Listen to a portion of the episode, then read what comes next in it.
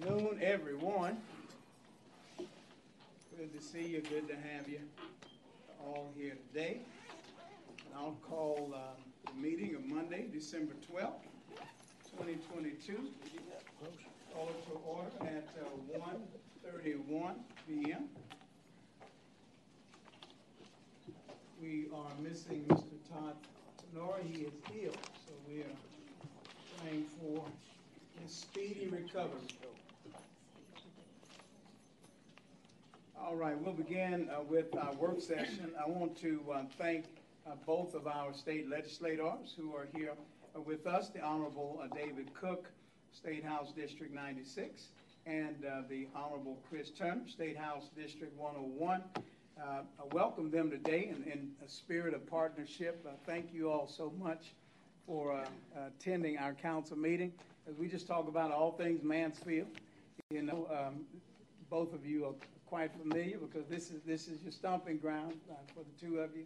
Chris now represents, um, uh, Mister Turner represents uh, now parts of Mansfield, and uh, we appreciate you, uh, each and every one of you. We know, of course, that as council persons, you all know the uh, constituency that we get to serve, and um, as we um, wish you well in the upcoming uh, legislative session, I uh, want to uh, just state at the very beginning, we look forward to serving with you as partners, and uh, also at times if, if there are matters that um, we even need to champion, we can all champion them together. So thank you. Th this is not a meeting about uh, anything other than uh, us sharing with you our heart and maybe some of the concerns that uh, or, or matters that our constituents, your constituents as well, uh, may want to um, uh, hear and to see um, the, the both of you men uh, and your uh, officers working on uh, for us. So we appreciate you. We really do. Let, let me, if you don't mind, as we um, get started here, give uh, the two of you an opportunity to have any opening remarks if you'd like to do that. And, then after that, we'll, we'll just get right into the discussion. We don't, we won't not mean, we do not mean to hold you long at all today. All right. So let me let me start that way. All right. So we'll start with uh, Representative Cook, of course, our former mayor. Great. Thank you, Mayor. Um, I just come here with an opportunity to, to listen. And I want to say thanks for the invitation to be here. Appreciate the management team and, and the council uh, giving us an opportunity to come and, and uh, listen to what uh, is important to you guys, and we're looking forward to being the voice uh, for you in Austin and working with Chris to, to represent the city well. Um, I do think that you know this city, this excuse me, this this uh, session is going to be a lot about uh, requests for money. And there's no secret that there's about forty billion dollars out there, with subject to some uh, constitutional and statutory caps, of course, but there are going to be lots of lots of requests, and, and I mean I do think a lot of money will, will be spent this this year, and, and it could come in a lot of different forms. Um, on the House side, I think the speaker is leaning more toward. I know the speaker is leaning more towards infrastructure, and, and you know, as I was uh, brought up here in this in this building, uh, looking at more of like one-time expenditures as opposed to recurring. Um, you know, in this case, recurring. Uh, revenues. It's, it's, so I'm, I'm interested to see, I mean, I know that the governor, lieutenant governor, have talked a lot about using some of that money to buy down property tax, and I'm interested to see what that's going to look like. I think that's a challenge, but, you know, I don't, you know, I, they're smarter than I am, and so they'll, you know, they'll, they'll have a, they'll have a good plan, and I, I mean, I, I mean that with sincerity. I think it'll be a, a good, a good option, um, but I just think that, you know, when you have a surplus like that, I mean, this, you know, perspective. I mean, I know that in the past that's how we've we've looked at that. I mean, it's you know, if it's something that's going to be reoccurring, then you know, you need to have a, a continual revenue source. And so, I just look forward to see what, what the plans are with regard to property tax. We're going to have several you know several you know, property tax bills that we intend to file, um, some of which deal with you know um, someone that's elderly. You know, looking at looking at an exemption that would you know, maybe totally exempt them from uh, paying property taxes at a, at a certain age is a possibility. Um, you know, that, I think that our, you know, our thoughts on that was is that one of the things that you hear most about is is you know taxing someone out of their house, and, and you know I think that's probably the you know when you get up to you know an eight say an eighty year old person or a seventy-five year old person, I mean, it's it's that's probably the ones that it's most difficult for when you know. When the, cost of a hamburger is almost double what it was before, but they're getting the same amount of money on a monthly basis, and so that's, you know, that's an example of, of what we're looking at. But just, I would say, you know, that your property tax has been, you know, has been dealt with somewhat at the state level, but there's still more room uh, to improve it for, you know, for the for the taxpayers, for the citizens. And I know y'all been doing a good job here locally and, and continuing to bring the rate down and pushing the exemptions up. So I appreciate that. And I, I think with that, I'd leave it uh, just that, you know, looking forward to listening. I mean, I, I appreciate um, what you've sent ahead of time just for us to have an, an idea to. to be a little bit prepared this morning for what some of what we may discuss, but I welcome any and all questions and and uh, you know, directives that y'all have for Austin. You know, that's what I'm here for. Thank, thank you. you. All right, Mister Turner, thank you. Thank you, Mayor. Uh, good afternoon, everybody. Uh, for those I have not met yet, I'm, I'm Chris Turner, State Representative in House District one oh one, uh, which, as uh, Mayor Evans said, now uh, includes uh, part of, of Mansfield, a, a relatively small geographic portion of the city, uh, basically between Holland Road uh, and the Grand Prairie city limits. Uh, but I'm, I'm proud to be, uh, again, representing part of Mansfield. My very first term in the House uh, twelve years ago, I, I represented about half the city. Uh, was when I first met Mike Langman, first met uh, then Mayor Cook. Uh, and um, uh, I'm glad to be uh, representing part of this community again.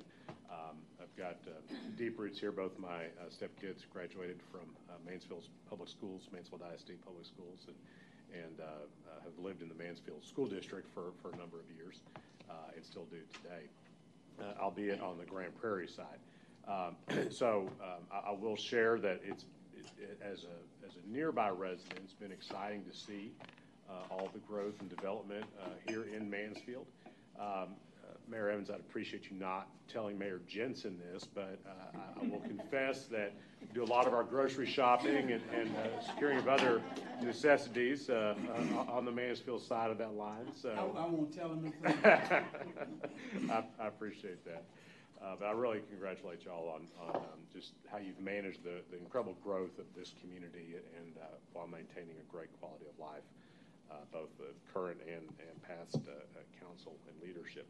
Um, so, uh, like like Representative Cook said, I uh, look forward to, to listening and, and working with y'all. Um, since obviously David represents the vast majority of the city, I look forward to partnering with him to support y'all's priorities uh, in any way that I can. Um, and just, you know, the rest of my district includes uh, a big chunk of Arlington and, and most of the Tarrant County side of Grand Prairie. Where, and I think that's a, a really good Um, way to look at a lot of these issues, because a lot of the issues that face Mansfield also face Arlington, also face Grand Prairie. So I think a lot of the interests are, are similar, and there's a lot of opportunity for, for synergy there. Um, you know, just in terms of big legislative issues, um, I, I, I think David had it right. You know, we got a lot of um, opportunity with uh, with a huge budget surplus, a historic, generational, once a lifetime, whatever superlative you want to use, budget surplus. Uh, and the challenge is how to how to allocate that uh, responsibly, um, to where uh, we're not committing future legislatures to things that, that are not attainable, uh, but also make smart investments uh, in the future of our state. And, and I think there's a lot of opportunities uh, for us to make smart investments, and hopefully we can do that in partnership with local communities such as Mansfield uh, and make good decisions for, for the future. So I look forward to hearing y'all's, y'all's ideas and supporting you in any way I can. All right. All right, well, we'll start with our T M L delegate, uh, Miz Tamara Bounds to my right, and then we'll just give our council members an opportunity to uh, ask questions. Um, I appreciate y'all coming here today and to sit with us and listen to some of the, the concerns and some of the wishes that we have. Um, certainly property taxes is uh, one of the most important things that's on everybody's minds. Uh, infrastructure is as well. I know that a list went to you guys, and on the table is uh, my list uh, additionally that I made the other day, so it's already here. Um, I won't get into a ton of it for uh, purposes of, of having others being able to give you some information. It's all here in print. Um, You know, and I know Representative Cook knows that we are growing really fast, and we are looking at things uh, in this city as far as being able to uh, broaden and develop our tourism here. And so um, at the T M L convention and some of the things we discussed here, the hotel occupancy taxes, uh, we would really like some focus on that. We would really like to see that increase anywhere from one and a half to two percent uh, to allow some general use of this percentage, um, either in um, the general or construction, expansion, maintenance, and operation of our uh, convention centers. Also, as we sit and look at our linear trails, our parks, how they are very important to tourism, but they're very important to when people come here. I know when I travel and I go and stay in hotels, I thoroughly enjoy being able to get out and walk on sidewalks, go to restaurants, being able to do those things. So um, I would also like that Mansfield would support legislation that would um, also include expenditures of hotel occupancy taxes for construction, improvements in municipal parks, trails, sidewalks that do connect our parks, lodging establishments, and other tourist attractions. So looking to expand just a little bit more on that, but really um, we could all benefit, the whole state really could benefit from the expansion of hotel occupancy taxes. Uh, one of the other ones that I have are uh, looking at the MUDs and, and not really approving any more of those, um, taking them out and having P I Ds. Some of this came from the fact that we do have E T Js that are expanding, and we ourselves are looking at providing exceptional housing services uh, and uh, services to the people that will live in that, and will also go to our schools. And with that, we've had some experiences not really good with MUDs. And so we feel like because they're not really regulated or looked at very much, that we'd like to see uh, the formation of P I Ds instead of the MUDs. And so I have included some information in that in this for you to read that's precisely what we've dealt with. Um, also to look at the city of Mansfield, that we have experienced, and I personally have, the devastating power outages and rolling blackouts. I mean, my home went a whole week living on a generator because of the power outages. And some of my neighbors uh, had property damage due to pipes busting. So really would like to see some uh, emphasis, and, and we would support that for um, looking at the power grid. And, and seeing more funds allocated to that and expanding that for all cities. Let me give them time to respond. All right, gentlemen, uh, just in regard to what you heard, if you'd like to respond to that, you can do that. Then I'm going to go to Mister Lewis, uh, will come up next. You all want an opportunity to respond to any, any of what you've heard. Chris, I have a question. I'm sorry. No, go ahead. One, one question on the on the hotel occupancy tax. So, are are you looking for a just a, a blanket increase in the rate that can be assessed statewide, or do you want a a kind of a Mansfield specific provision put in the statute to allow Mansfield to increase? No, I mean I think the state already has some allocations for certain cities, like along the Gulf Coast and things like Arlington that. And Grand Prairie, both yes, and so we're looking at that. We also have that opportunity to to have that expansion as well. So, so whether it was a just a across the board opportunity or a Mansfield specific opportunity, either way, you just want to be able to increase that rate. Yes. Is that however it can get done, and more flexibility in usage. Yeah, yeah. Well, okay. Um, my understanding is that there was Um, prohibition on using those funds for parks, but I, but I know in the last session, like Dallas was able to get uh, some language inserted to be able to use some of those funds raised for uh, State Fair Park for some renovations. So there is some precedent, I think, for doing that.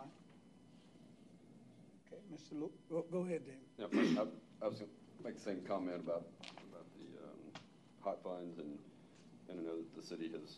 has continually grown in, uh, with regard to the you know, to the funds that are being raised on an annual basis, and so uh, Chris and I can definitely look at that and see if we can uh, do something. I think my guess is it's going to be a whole lot easier to do something specific for Mansfield as opposed to you know looking at the whole state. That's right. So, and then the, the MUDs, the P I Ds. I mean, maybe we can just talk. You know, whoever the expert is on this, maybe I can talk on, offline you know, with on that. Okay. Yes. Yeah, all, right. all right. Thank you, gentlemen. All right, Mister Lewis. Mayor, uh, I will reiterate Miz Bound's comments. I was specifically with the hot funds related. I think we've talked about in the past.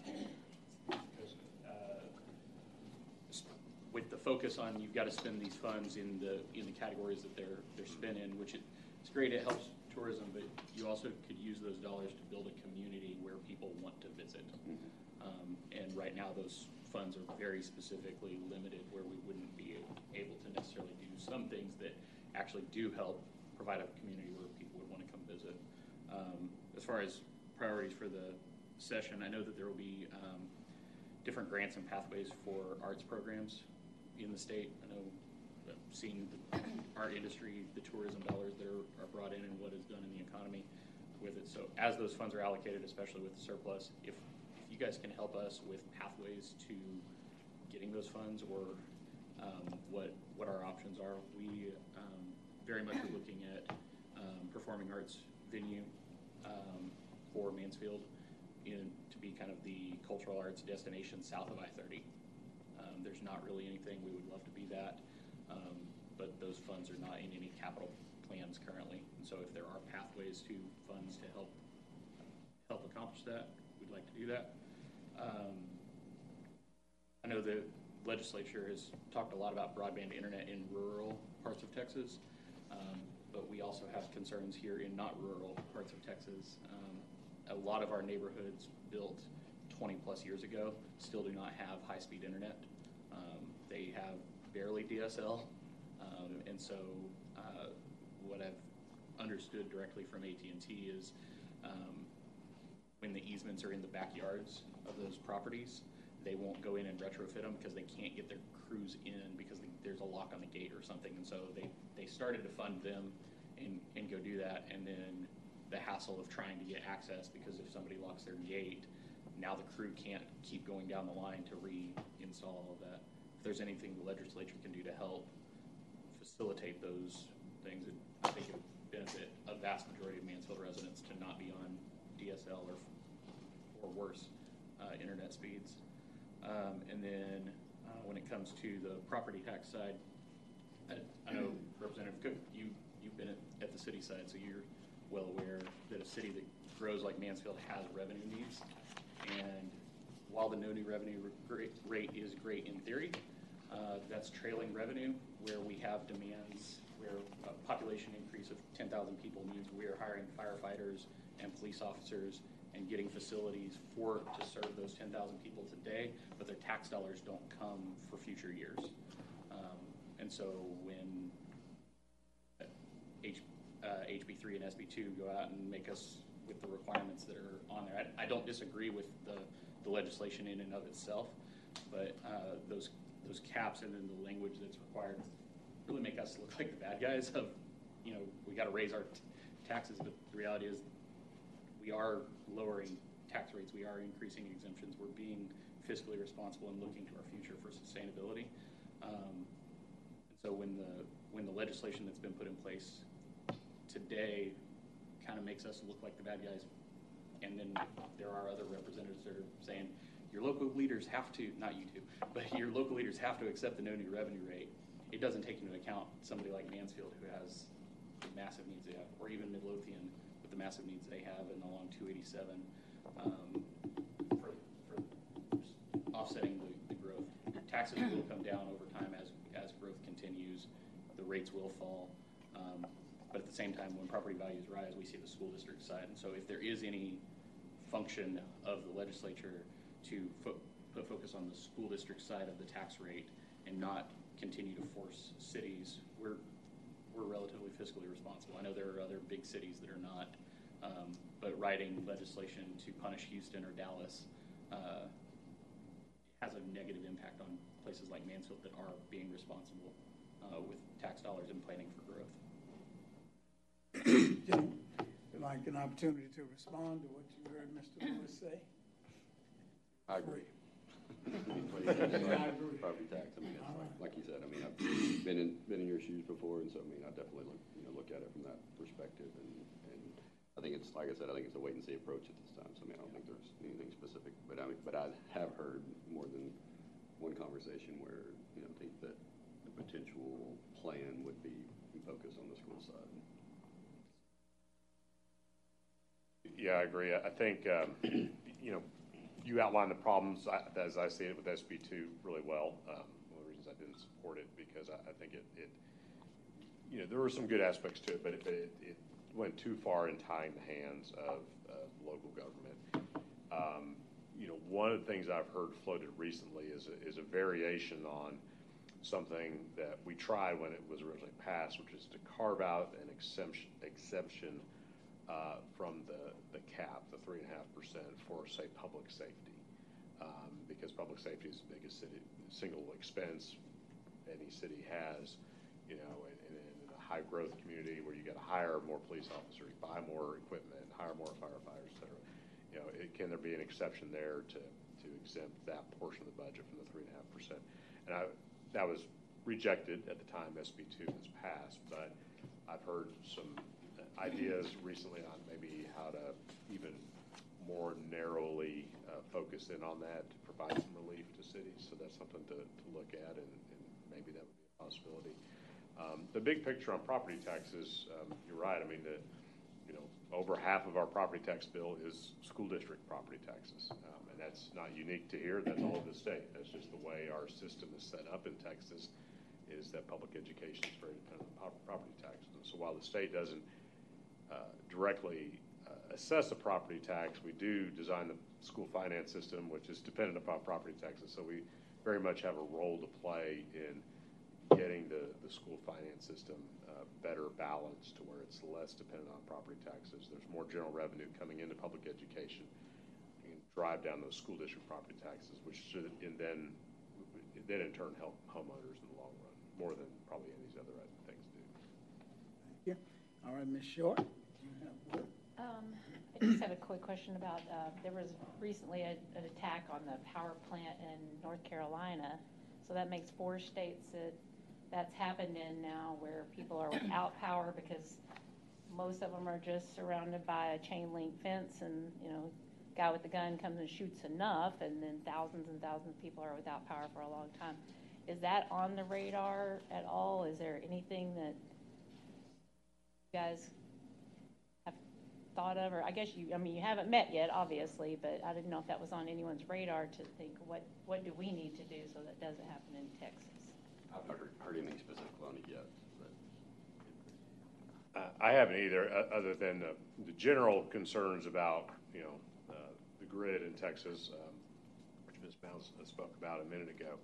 Um, but, you know, I think you raise a, an excellent point. I mean, given what happened in North Carolina, I think that's something that we, we need to look at. We need to make sure that our power, um, well, any critical infrastructure, including power plants, is, it has some measure of protection against that type of attack, because obviously, you know, there's copycat crimes, and someone saw that someone was able to do this and was successful to some extent. I mean, it, it could happen again. So I think that's, that's certainly something our members who work on those issues will be asking questions about, I would think. All right, Mister Lehman. Chris, you touched on something, and I need y'all to maybe explain this better so I understand it.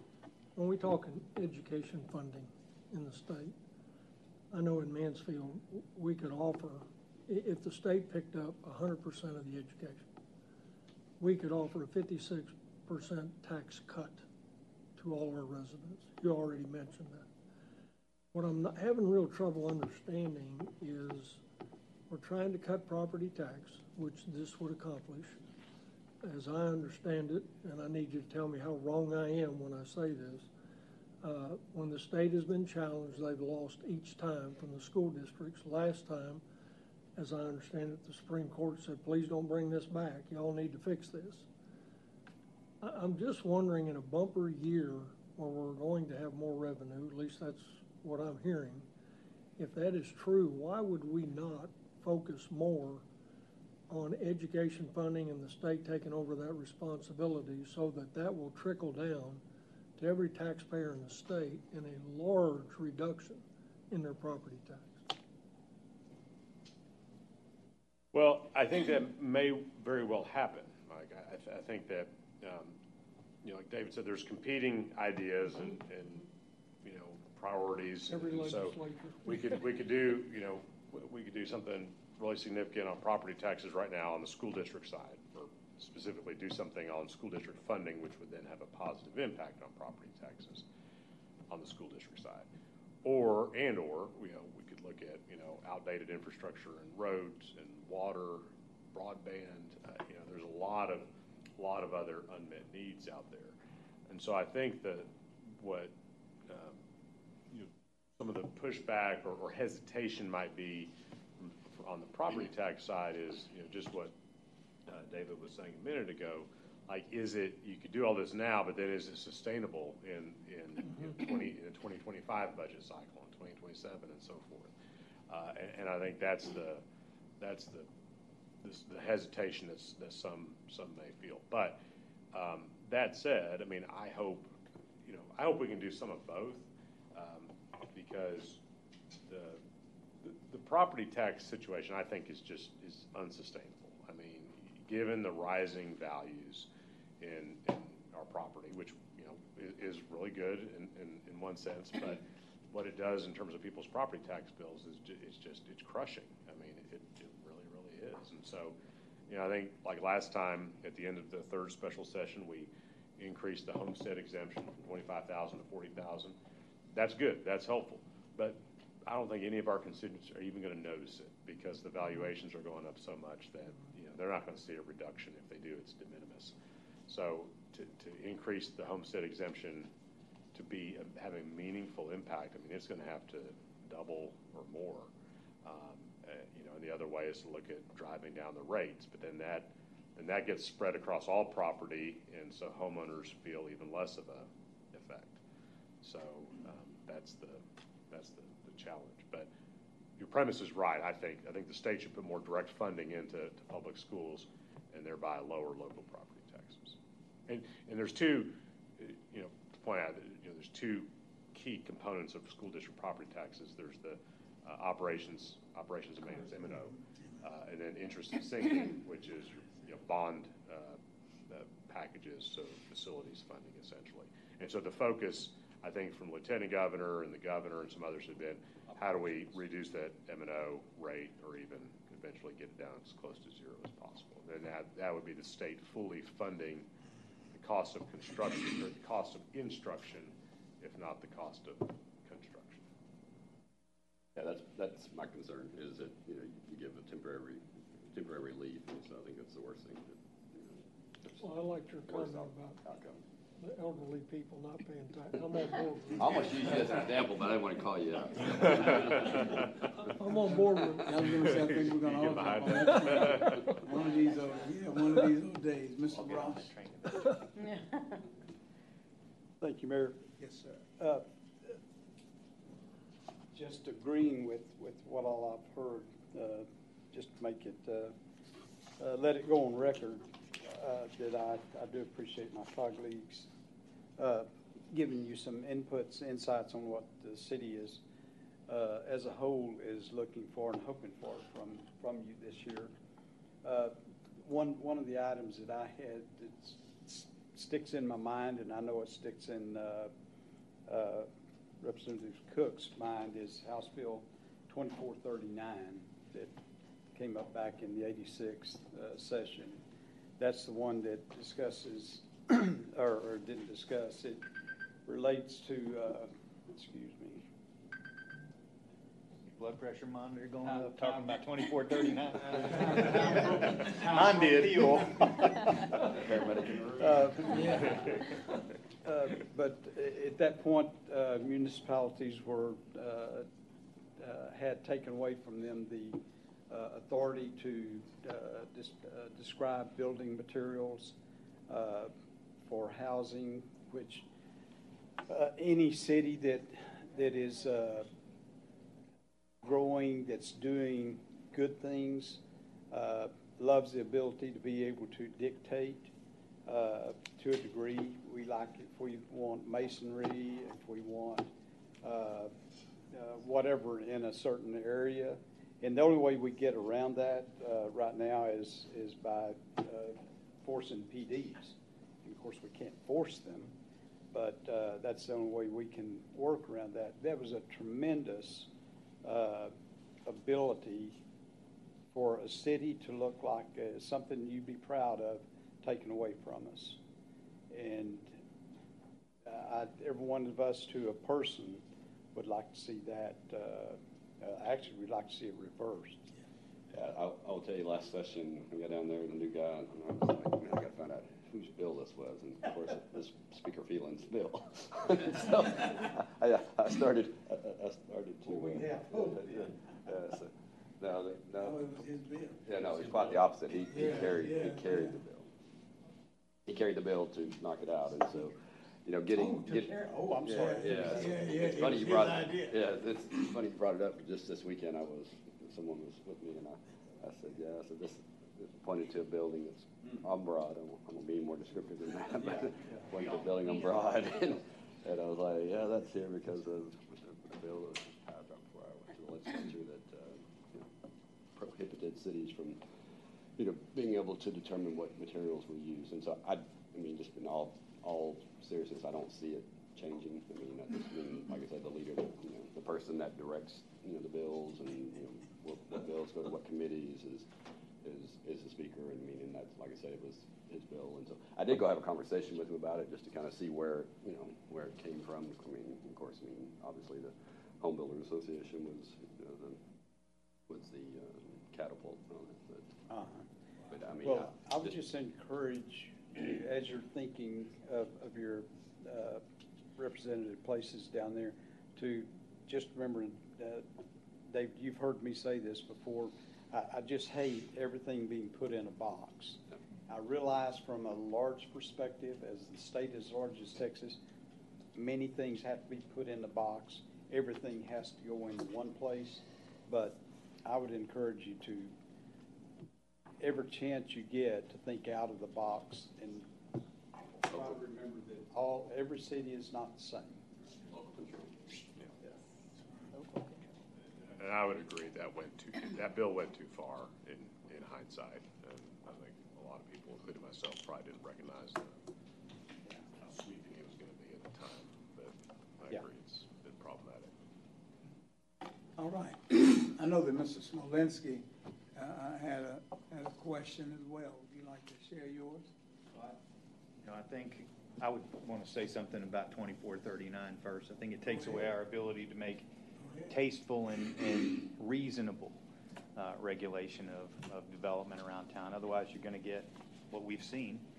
Uh, you know, a building on Broad Street that doesn't really stand out is probably not, uh, while the building materials are approved, it's probably not the the type of building that will stand the test of time and will result in higher costs later. I think that's silly. And I would also say that if anyone has the ability to build a shipping container home in in a, in a development, that's probably a bad idea.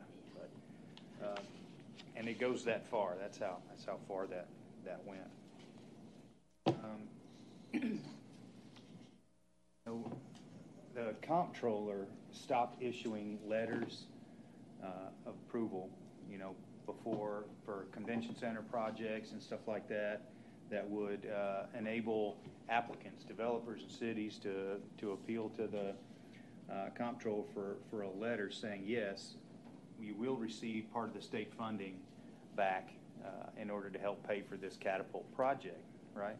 Catalyst project, uh, and he's stopped doing that, which effectively kills all of those projects. When you want to accomplish something like that and you have an uncertain, or there's that degree of uncertainty around uh, such a such a valuable piece of financing for that project, it, it does two things. It either kills it or it reduces the quality of the project significantly up front because they can't count on that revenue source.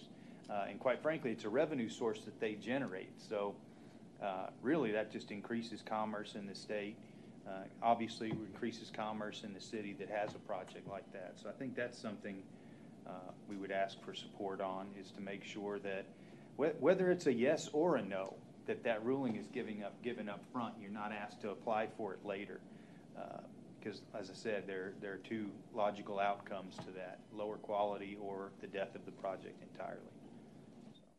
So. Has there been any discussion, I mean, like either like through T M L or, I mean, as, as to why, what his reasons were? Well, yes, we, we talk about it, and it seems, it seems to have been, uh, uh, I say this very politically correct, right, that, that it was a, a personal personal decision to do that, and there seems to be some disagreement even even with our representatives as to whether or not he should have done that. Uh, that's as politically correct as I can say that. What do you mean you say our representatives? What do you mean? That uh, he he took on that, he assumed that he had the authority to do that when maybe he didn't. To not give the opinion. Is that what you're talking about? To not give the opinion at all, yes. Then what was the timing of it? Because that's the first I've heard of it. So, I mean, it would, you know. I'd, I'd have to get you, I'd, I'd have to look that up and get some more information for you as to when the first time that happened was. But, but was it like something where, I mean, he's pretty, he, I think he does a really good job of communicating. Did, did he put something, push something out saying as of this time? Here within the last couple of years, I'm not aware that there was a letter that went out. They just, it simply stopped. He simply stopped issuing those letters up front. Is that your understanding of that too? Yeah, it's the favorable private letter ruling. We'll just have to ask him. I, I, I haven't heard about this issue either, so that's what the reason was. What can be done about it? Thank you very much. We're going to come back to uh, Miz Bounds. Before we do that, uh, I want to thank each of my colleagues again for questions uh, that uh, have been submitted. Uh, I, I do have one myself. I, I believe that they've checked all of the boxes personally. Uh, I, I'm, I'm concerned about, and, and I believe that we share this, the um, safety of our law enforcement uh, officers regarding the paper tags. And um, I'm, I'm, I'm wondering if uh, there have been some initial conversations yet about how we how we change uh, that uh, so that we can we can uh, safeguard uh, harm coming to our law enforcement and, and even to car owners, because if you steal a car, you can put you can just go to a Xerox machine. Boy, I just dated myself, didn't I? you, you, you can go to a copy machine and um, and print that off and put it on the back of your car. So um, that's just an open-ended question. What, what conversations have taken place yet, if any, guys, yeah, uh, regarding been, that? Yeah, it's been discussion for you know, several months, and okay. you know, uh, Chairman Goldman has kind of been the one, the point person on it. He's a representative from Southwest Fort Worth, Tarrant County, and so I've spoken with him, and what he's indicated, I mean, he's already filed a bill. What's the bill number? seven eighteen. Yeah, House Bill seven eighteen, if y'all want to follow follow along, but. Uh, it, And then there's another one that's nine fourteen. Who's, whose bill is that? Yeah, that's right. Cole Hebner out in East Texas has filed one as well. But but with Goldman's bill, it, I mean, when I talked with him, he just said it eliminates them, period. Okay. And so, I, you know, it sounds like there maybe needs to be some, um, middle ground. Yeah, there'll be some yeah. more, you know, some more, uh, you know, brain trust that figures out the complete solution. But but I asked him that, and I think what he was seeing was either one or two options. One is where we would. You know, we'd keep our plates, you know, so like your plates would you know, move from vehicle to vehicle to vehicle, which is what, what happens in the legislature with you know, our personal plates. If we change vehicles, the plates follow. And so, I mean, that does seem like a, a viable solution.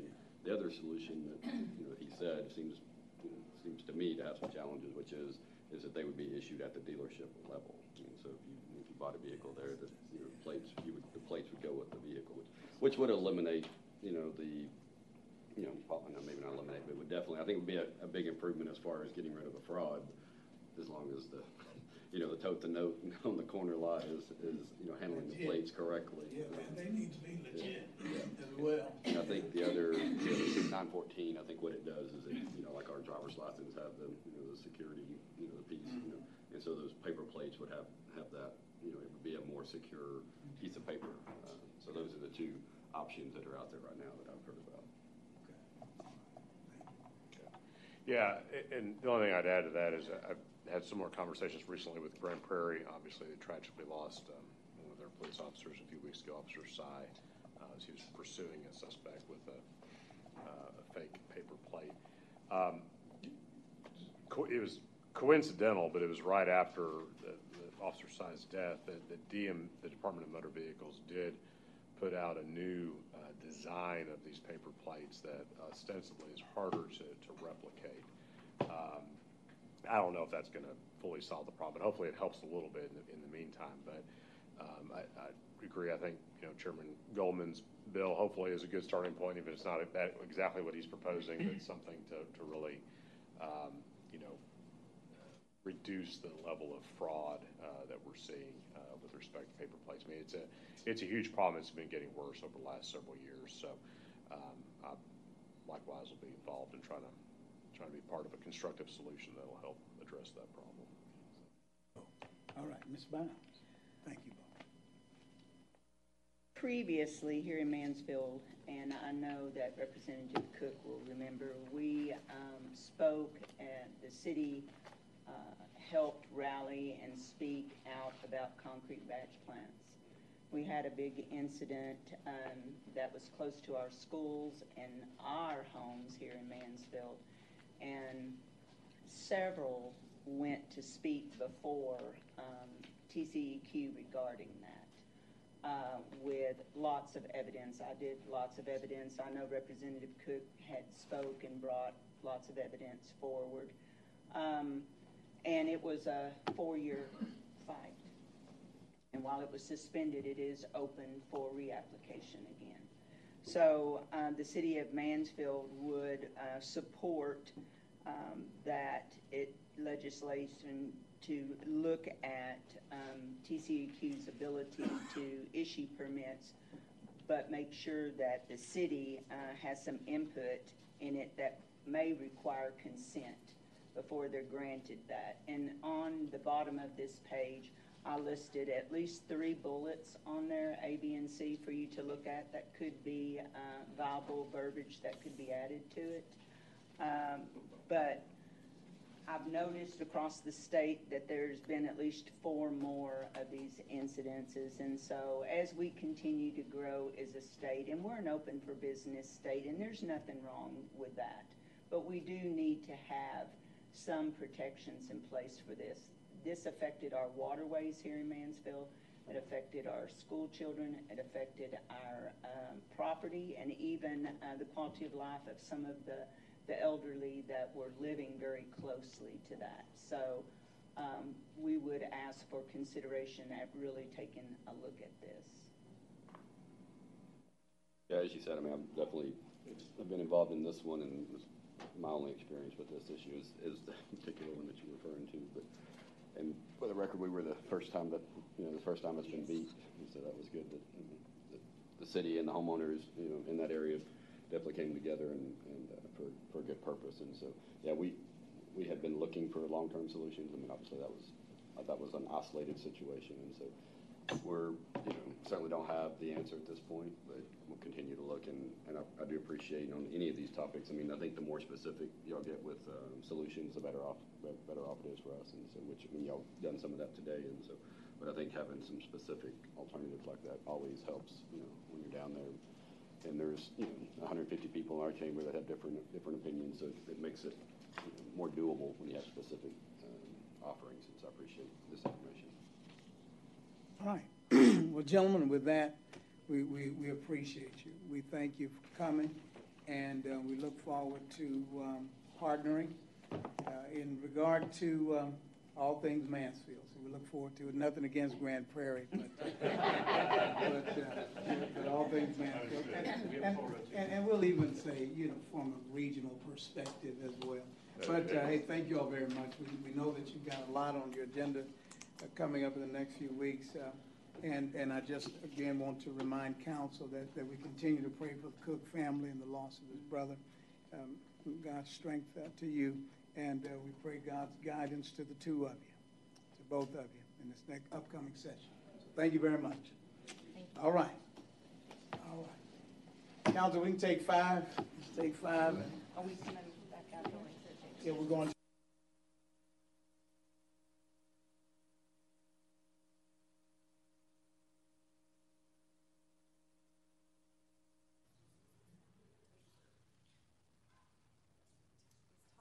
Todd here?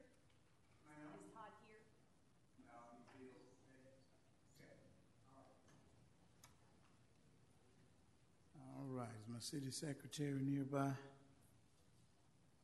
Brother Jones, you mind seeing if Miss Kira?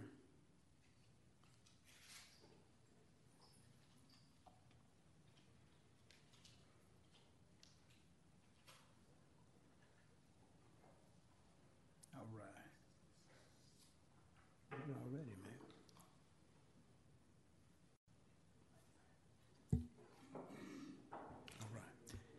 All right, Council, we're going to reconvene at uh, two twenty-three p m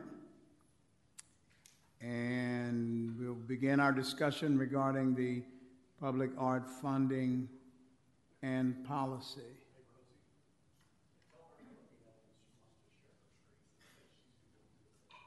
You should have the presentation. You should have the presentation. Yeah. Okay. Okay. Kira's got it then. All right, we're good? All right, Rose. Hi, uh, I'm Rosie Gilbert, the Cultural Arts Supervisor. Um, we're coming again for a brief update on our Cultural Arts Master Plan. Amanda will talk a little bit about what we've done with community engagement to date.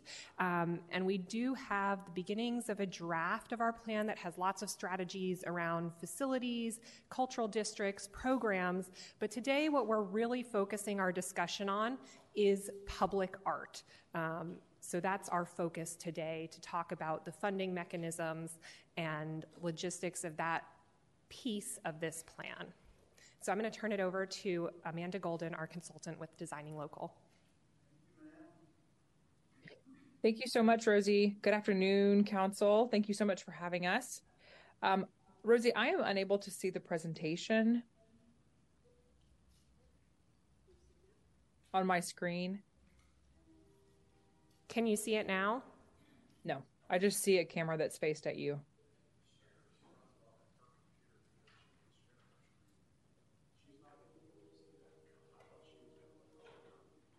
I have the slides in front of me, Rosie, if you'll just say. Okay. So if you can, yeah, if you have the slides in front of you, um, and just maybe give us a heads up when you want the next one. Perfect. I can do that. Okay, awesome. Uh, Whoever is clicking through can start with a quick recap slide. Uh, it looks like Todd is giving you sharing, so you could just share directly Excellent. from you. Okay, hold on just a second.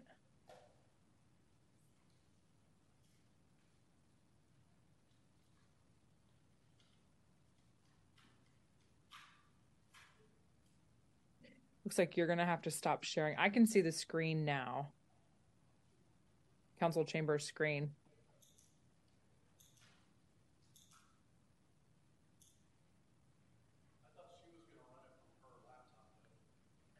I can, but you'll have to stop sharing before I can. You you have to stop your share first.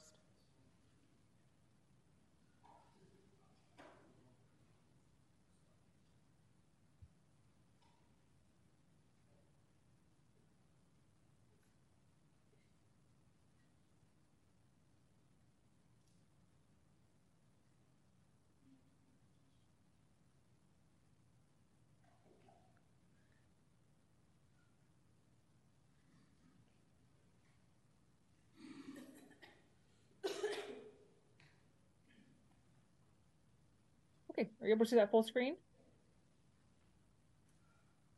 Yes? Yes, we can see it from this end. Excellent, okay. And you're able to see it full screen, right? Yes. Awesome.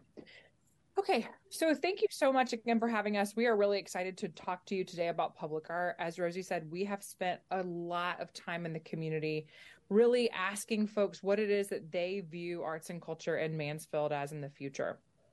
We've collected a number of survey response from seven hundred seventy-nine participants as of Friday afternoon, which is fabulous. Your staff has worked incredibly hard to get out at every event that folks are attending and really drive those numbers up. We've had a number of stakeholder interviews with twenty-five individuals. Those calls lasted any anywhere from forty-five minutes to an hour and a half, and many of you participated in a lot of those conversations. We've held six focus groups, and we have hosted recent community engagement sessions with fifty-seven individuals just in the last couple of weeks, and then hundreds of folks at hometown holidays. What are folks saying about public art? What we are hearing is that people are really excited about the opportunity to have more public art in Mansfield. We are overwhelmingly seeing that people want more murals. I don't find that to be surprising because that's what you have currently right now when you're looking around the city, and people love the things that they're seeing. So what's coming in second for folks is sculpture and then some interactive installation. When we ask folks where they're interested in seeing more public art, overwhelmingly, we're hearing downtown and parks as the two top favored types of locations that people want to see public art within. This is also not surprising, as everyone uh, is very drawn to public art on a pedestrian scale. So placing something downtown or in your parks or along your uh, you know, highly renowned trail system is something that is very appealing and very exciting to folks who are spending time in those places. We also are finding that people believe that public art should beautify the city of Mansfield and should also celebrate the history of the city. Um, we also are finding that people understand that public art and a, a growing public art collection really helps to build pride within the city and give people something to rally around. So today we're really here to talk to you all about um, what options exist to fund public art. And we really want to have a discussion and have you kind of respond to us and tell us if you think that we're on the right track when it comes to thinking about how we're going to fund a public art program.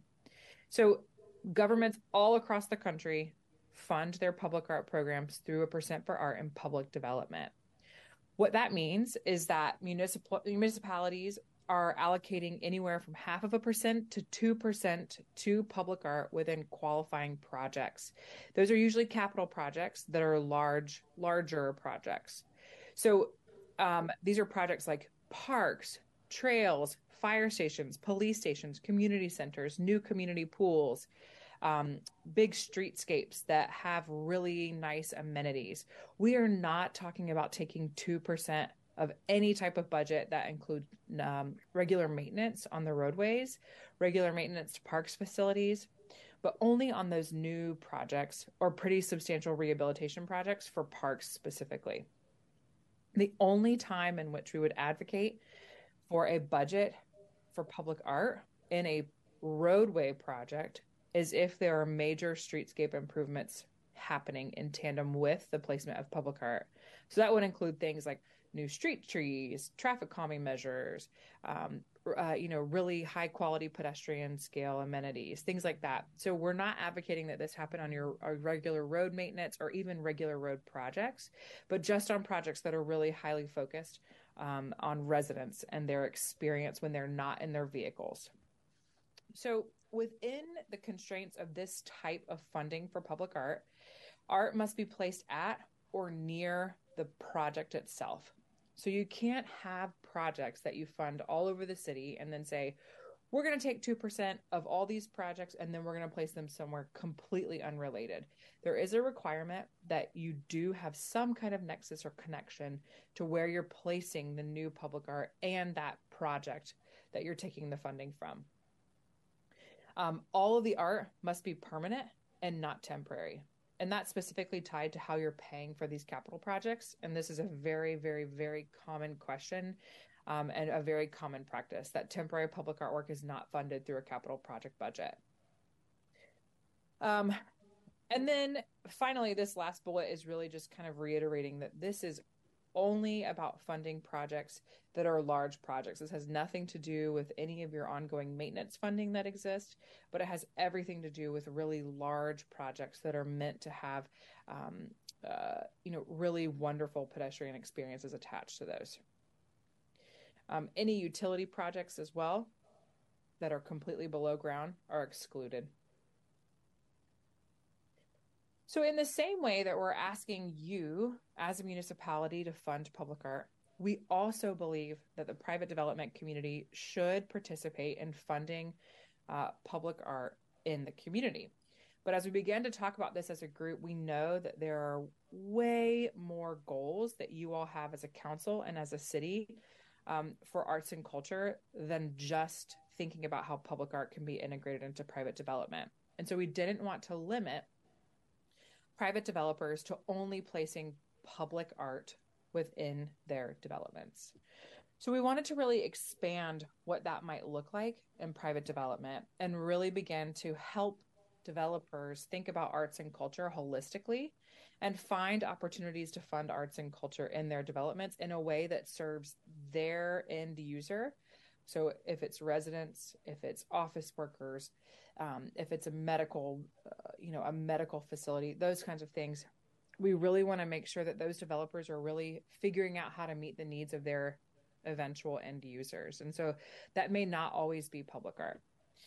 So in the same way that we are asking the city to fund public art through its capital projects, we are asking the private development community to consider funding arts and culture broadly within any new developments. And I hope that Jason and Jason are there uh, in the audience today. And if you have specific questions about which uh, which types of projects would qualify, they'll be able to help us answer those questions. Um, the, one of the other things that we want to talk about, we don't want you to think that we are remiss in thinking about how to maintain these facilities over time, because a piece of public art essentially should be viewed like a facility. It should have a maintenance plan, both in a financial um, respect as well as um, from the artist. So only the artist who created the work can really tell us how they believe the piece should be maintained. So anytime the city of Mansfield is hiring a public artist, in order for that title of the piece of work to transfer from the artist to the city, that artist has to deliver a maintenance plan for you. The city staff person has to review that plan and say, yes, this is exactly what we were looking for. I understand what our maintenance staff needs to do in order to make sure that this piece is kept up. Um, you know, every single year, is it six months? What are the durations of each of the tasks that would be associated with the maintenance task? And then um, that helps you begin to plan for what that financial commitment would be from a staff perspective, as well as from a monetary perspective. Unfortunately, maintenance of pieces cannot be funded out of capital projects. Um, as you know, your capital projects, they can be a maintenance request essentially. So you could fund the maintenance of a park, which usually is a rehab or a restoration of some specific amenity or feature. But in this case, your capital budget would not be able to fund the maintenance of a piece of public art. So that would have to come from the general fund. Many public artists who are making work now for municipalities, with the exception uh, of when there are murals placed on buildings or facilities, these folks are usually using materials that don't require significant maintenance. But of course, everything we have requires maintenance. So um, usually that maintenance plan looks like just spraying off the piece of art, uh, usually in six-month increments with a, a, a light pressure wash, which is uh, a really fantastic thing that any staff member could do. Um, then the next kind of thought process that we wanted to take you through before we begin taking questions is um, staff positions also cannot be covered through this percent for our allocation. It's very, very, very similar to how you pay for your parks. Again, that's not something that you could, um, you can't use that money to pay for staff. So uh, as the collection grows, you will eventually need to hire a full-time public art manager to hire the aspects of these programmings, these programs.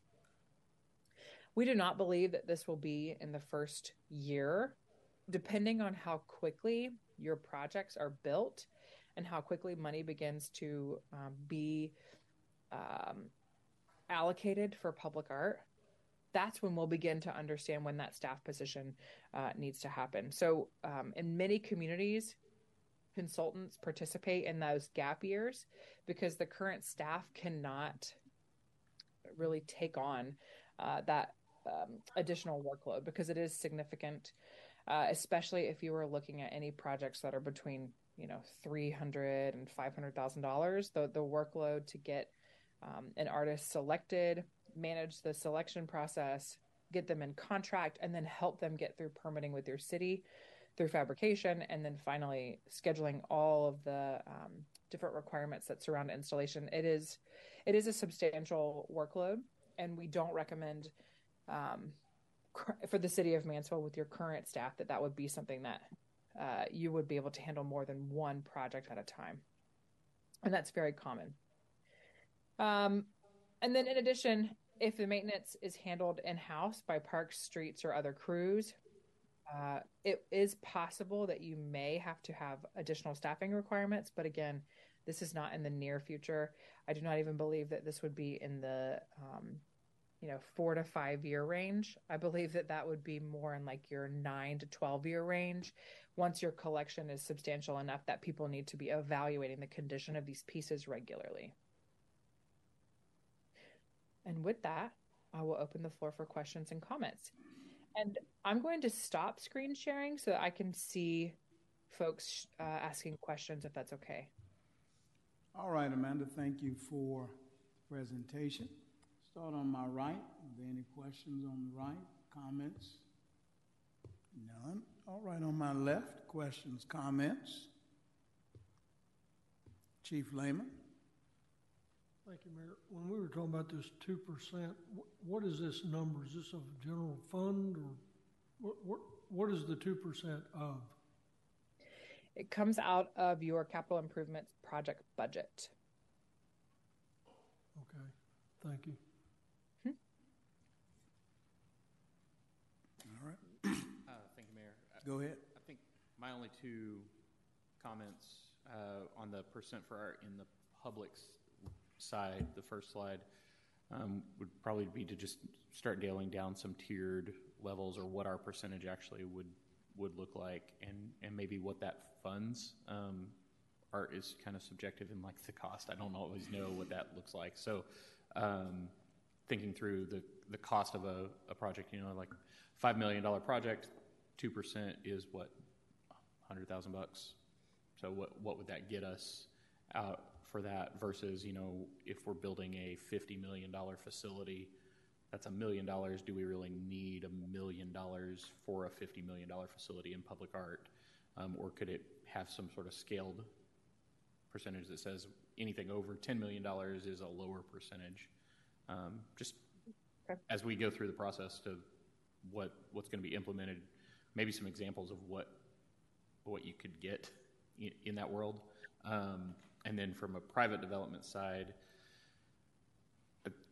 I appreciate the, hey, you've got a lot going on and maybe don't want to roll this out. We also only have like twenty-ish percent of land left to be able to make things happen. And so if we're going to roll out slowly until we have this full public thing and that becomes important, we, we may wait so long that the private side is, we don't have the opportunities that we would have today if we had things in place for the private side. Um, And so I don't know how that would look or, or what that looks like, but I don't know if delaying on the private side is necessarily the right decision either. Um, and then for the private side, I do think that we as a city could institute, if we're funding portions, I'm thinking like in the reserve where we're, we are for sure in a TERS obligation where we're going to be giving money uh, out of that, to have a percentage requirement to of their project, or at least of what we're contributing, be part of that public art um, program. Those are just general high-level thoughts as you guys start developing through, but I, I love the idea of it. You've got to fund it some some way. Um, if you don't have requirements in place, this isn't something that private development's going to automatically think about doing. It doesn't necessarily return a tangible benefit uh, to them, although it does return massive dividends for a community Uh, that, that sees it. We, we had the opportunity as a council to go to Odessa, Texas, of all places, and they have stained glass inside of one of their fire stations. And, you know, you're driving down one of the, one of their new streets, and they've got art installations in the median, um, and it, it it just says who you are. It it makes, when we talk about world-class hometown, those are the things about your hometown that you really love. Um, that, and it creates opportunities for the artists that are in our community to actually stay in our community and display their work. So I think overall, great program. Uh, love the idea of funding it this way, but just yeah. Lots of refining as we get, go forward. Amanda, can, I don't know if you can see me, but I'm up here. I was just going to jump in on a few of those questions. Sure. Um, so with the percent for art, I think today staff is looking for some direction from council as to a percent that they would like to see included in our ordinance that we would bring to council, and that that would be a part of our master plan that would be presented in the spring. Um, so if I'm hearing you correctly, you want to have what, what an example of like a two percent or one percent would, would yes. gauge? Yes. So I think we can, Amanda, if you want to give that now, and then we can also follow up with that, if, if that pleases council. And t- Teresa, let me let me add, if you don't mind, we, we do know that um, this is happening in other parts of the state. And um, my colleague is correct. They mentioned Odessa, which we, we really loved. I think we were surprised. I was. But uh, it it very, very beautiful. It looked very good, and I, and it helped to establish the character of the city. So maybe if um, uh, the... Uh, Maybe if you spent some spent some time in bringing forward some templates uh, that would have in it uh, what uh, Councilman Lewis is, is asking for, I think that'll give us a better gauge as to um, what we could do in, in the immediacy. Uh, we do know that um, that we want to do we want to do it. I, I believe that that he articulated that well. So the one or two percent it gives us an opportunity to see what's happening in other places around the city, but. Um, I think I'm correct in saying that we we we want it, okay? So okay. we want it. I think you uh, probably, you and Amanda do well to go and find out how we get it, okay? Sure. Go ahead, Mister Mayor. So I think I think what we might be able to do is take our capital plan. We can look back at the last five years of our capital plan, apply a percentage to that. Uh, which would tell you exactly what would have been available for one, two, three. Yeah. We'll, we'll do it by a percent, so you can scale that up. And then I think we can ask Amanda to give us examples, like you said, Mister Lewis, of what what can you get for what? You know, what, what have other cities gotten for what? So we can give council a clear picture as to what uh, what sort of artwork we could have had around the town, or what sort of cultural art uh, uh, implements we could have had. So that, we can do that pretty simply if that's what council would like for us to do. All right, is that what we're saying? To my right, to my left? Go ahead, Julie. Miz Short. Quick question. Um, as as we get further into this, how would that look if we have set aside, you know, one hundred thousand dollars, you know, from for a capital improvement project, and we're going going to have art done? Is is it like you put out an R F Q and then they submit something that they would do, and then we approve that? Is that so? Yeah, part of our overall plan will have a plan in place for where we have placemakings, where we have art placed, and then as far as how we get an artist, it would go through the same process. Yes, an R F Q for for artist, and then we'd have some kind of idea of what they're thinking for that particular They would have to put, put a. I think through our whole plan, the process will be that there'll be a public art. Um, did you want to? Okay, yeah. She might be right. Um, so we do have a draft policy that outlines how that process would happen that Amanda has worked through with us. And so, yes, once we have that budget allocated and understand where that project would be located, it would be an R F Q process. We are talking about a public art committee to help um, select that artist based on the R F Q submissions. Um, and that committee... We do need, at least initially, some folks with some expertise, some folks that are in that public art field um, that are maybe curators or artists themselves, to help us make sure that um, those submissions are being evaluated in a way that you, you know, it's not just a piece of art. Do you like it? Is it going to be um, sustainable in terms of the materials, safe where it's placed? Uh, and so we, we really don't have that existing expertise, so we'll be looking for that on that board. We will also have an opportunity for some, you know, regular citizens, if you will, to sit on that committee, or, um, you know, if, if council wanted to have a representative on that committee, that's feasible as well. And then once that committee had a recommendation for an artist um, for any given project, obviously, for a lot of these projects, we would be above that fifty thousand dollars threshold, so any contract would have to be approved by council, so you would see that final contract. Okay, thank you. All right. I think we're going to have a good time doing this, to be honest with you. Sounds fun. So appreciate it. I did just want to circle back on um, Mister Lewis's comment about the private percent for art, and um, just let you know that part of the reason we are looking at having that piece come out later is because we have been in conversations um, with the city attorney about how we can roll that out and make sure that it's legal. Um, and and so while we initially were thinking we would love to have them come out in tandem, we're not sure that that's possible at this point, and we're still working through those details. No, good. Go ahead. I, Go ahead, just for what I what I don't want to see happen, I understand, like, okay, we can't line up the adoption of this plan in the spring, and there may be some pieces. What I don't want to see us say is we've got to go build a full portfolio in the city of public space art that takes two or three or five years um, and not have anything in place for the private side faster than that. Um, I think the, so attorney and legal side, if y'all can work together and find out where we do have authority, what other communities are doing, and, and what our options would be.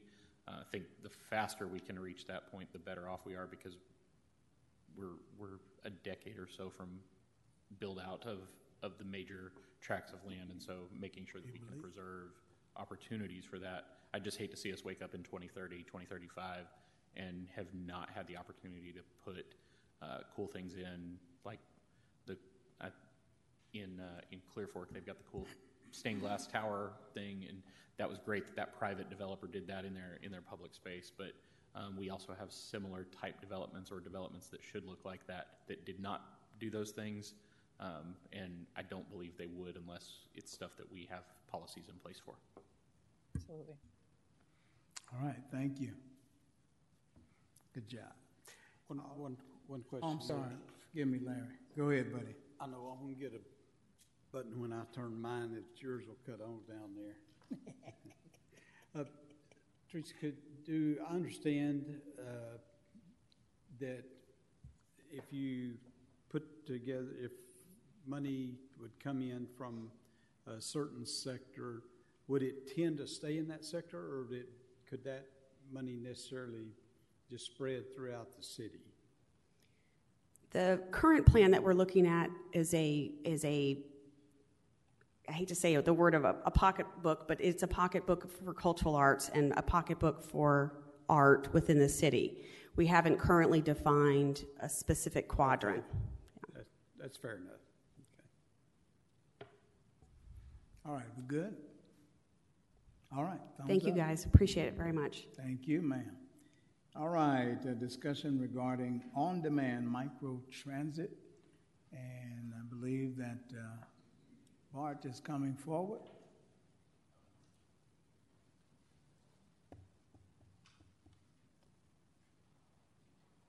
Mister Van Amberg. Good afternoon, Mayor and City Good Council members. Sir. So this is the first of two work sessions this evening on transportation. Interestingly enough, neither of which have to do with roadways. We're going to be talking about three different modes of transportation that, combined with our roadways and highways, will serve the needs of our mobility overall. Um, I think that we've grown to the point where it is important that we consider these initiatives uh, to serve the needs of today, but also tomorrow.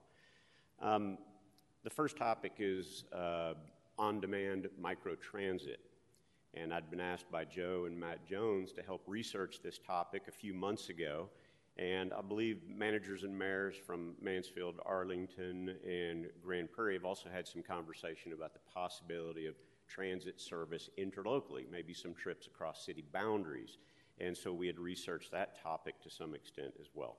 Uh, so our staff uh, have We've had multiple conversations and meetings with staff members from the North Central Texas Council of Governments, from Trinity Metro, City of Arlington and Grand Prairie, and also with V I A, who is the vendor providing microtransit service to Grand Prairie, Arlington, and also in Fort Worth through Trinity Met- Metro in the form of their zip zones that they have been expanding. Um, so what we've learned from C O G and Arlington and Grand Prairie is that this will be a very popular program, that your citizens will use this. It will grow, and it has been very beneficial in those communities. Um, it, it is helping to serve the need of those that don't have reliable transportation, but also increasingly our younger generations, some of whom just choose to not have their own vehicle. So a lot of this is trips to work, trips to school, uh, higher education facilities in the city and even outside the city potentially. Um, so it's a it, it's becoming a much more diverse uh, group of citizens that are in need of this kind of service. So while looking into the details of an on-demand service for our population as a whole, it became increasingly apparent that we have an unmet need, an unmet need among our seniors and our disabled population. So we do have vans that we shuttle seniors to and from our programs at the M A C, um, but the only service that we have for the disabled and the seniors for other trips, such as to a doctor's appointment or shopping, to buy groceries and such, is uh, being served by Catholic Charities. Now, that is a, a program through Trinity Metro, um, but I've spoken with uh, our professionals here that are expert in working with the seniors and the disabled, that that is being reduced in twenty twenty-three to only one day a week, on Tuesdays only. And it's very competitive for time slots. So very often that is not meeting the needs of, of that demographic, and it's certainly not as convenient as it could be. So, so that is something we want to look at as actually a secondary program um, in microtransit. Um, so keep that in mind. We're really talking about two separate services, and what we have today is uh, Council of Governments Uh, are here to kind of give a presentation about what they can do to offer assistance in providing these services and their expertise. Uh, Gypsy Gavia will present to us. And then also we have Wayne Gensler here from Trinity Metro who can help answer questions. And I, of course, will be available to answer questions. Matt Jones has been involved in all of this research, so maybe we're calling on him. Uh, we'll see where we get, but uh, let's welcome Gypsy Gavia from North Central Texas Council of Governments uh, on the presentation.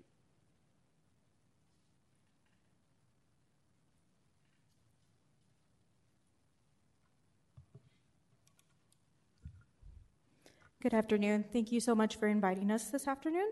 And really thank you for having this discussion on the implementation of transit options here in the city of Mansfield. As you may have noted, I am not Shannon Stevenson, so I am here in her place, and I am I can gladly answer any questions that you have, and we have representatives from Trinity Metro in case you have questions more on the implementation side with that partnership.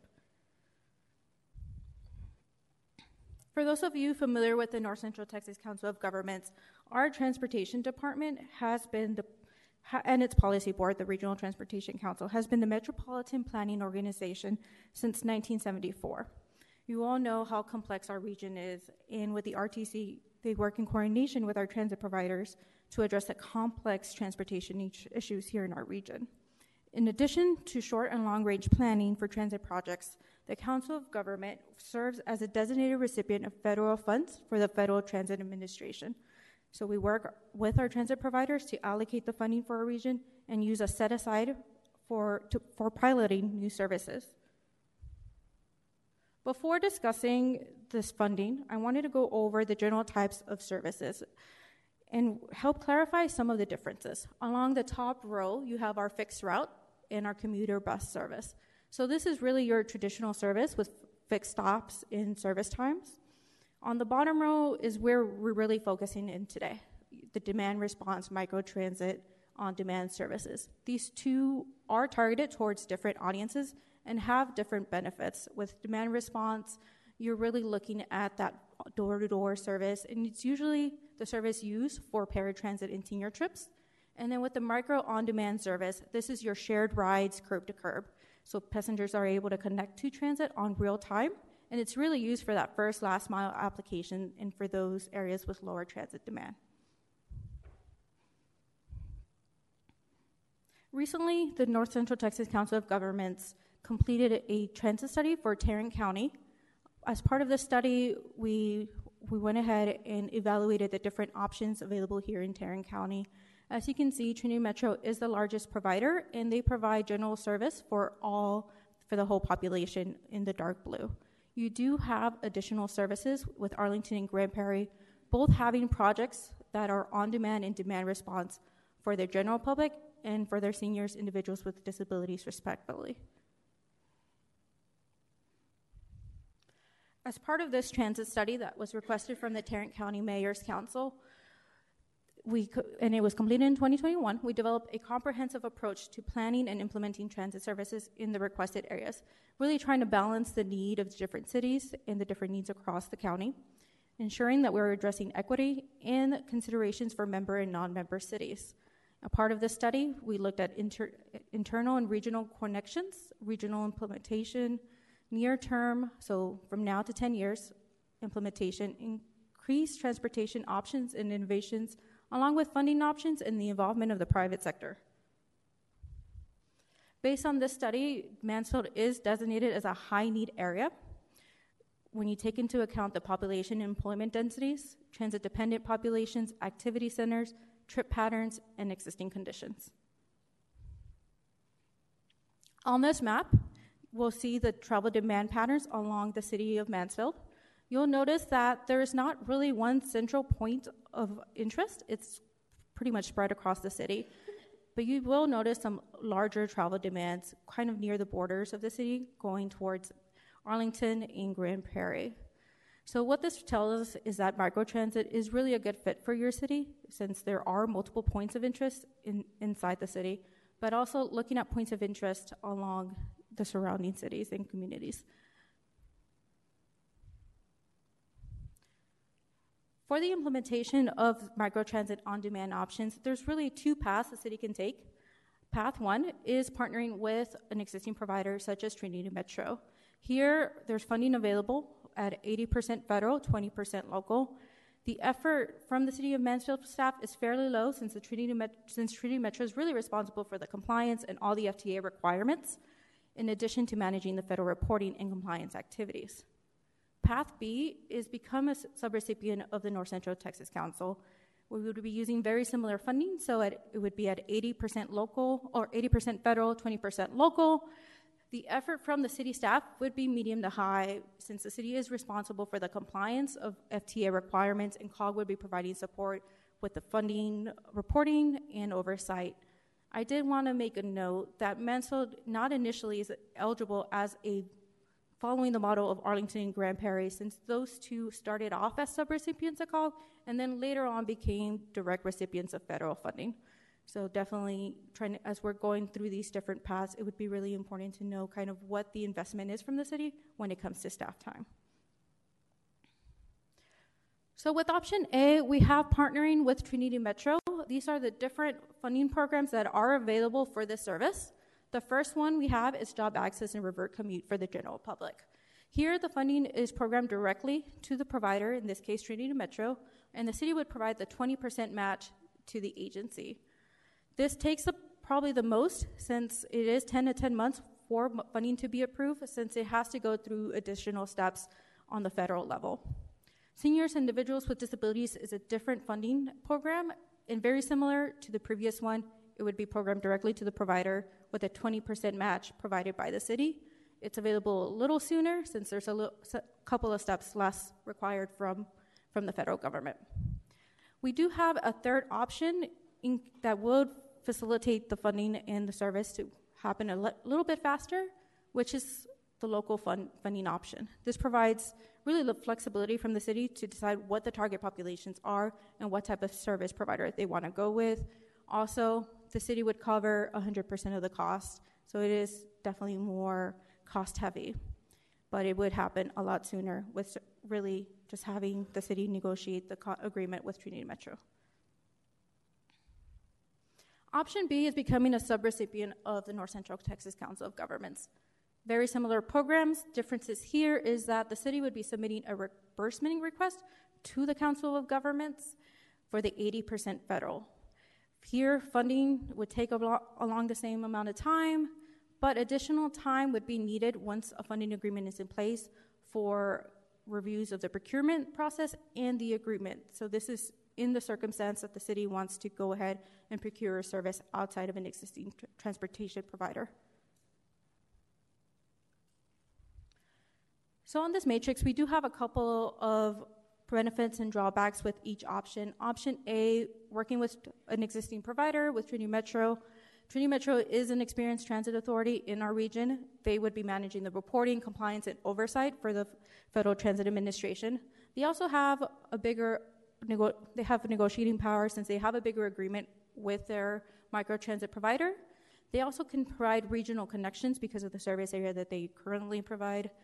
They also provide consistent regional branding and a framework in order to establish long-term options such as rail. Um, also, there's one agreement. The city would just be working with Trinity Metro versus having various agreements with different cities, different vendors.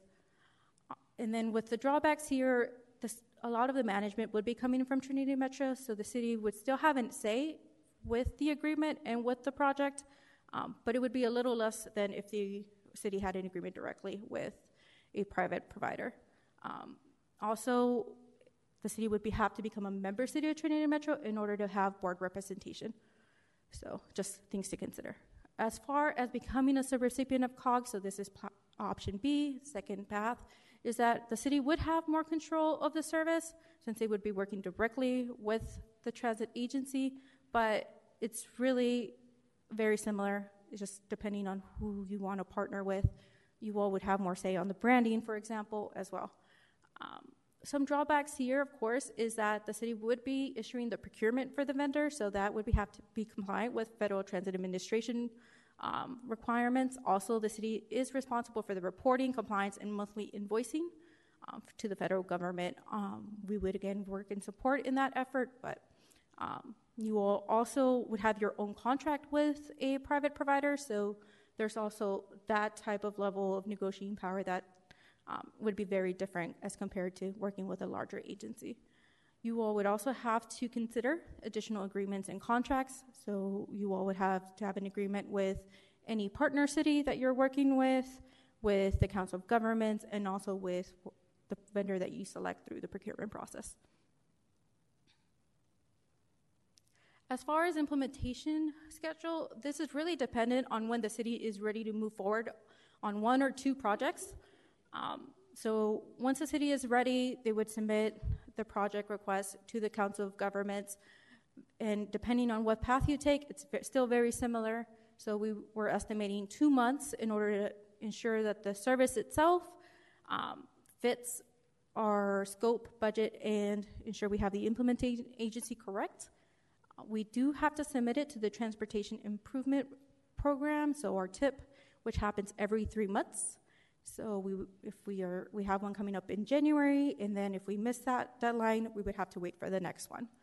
Once that is submitted to the TIP, we would be presenting the project to the C O G's committee, so the Surface Transportation Technical Committee and the Regional Transportation Council for approval.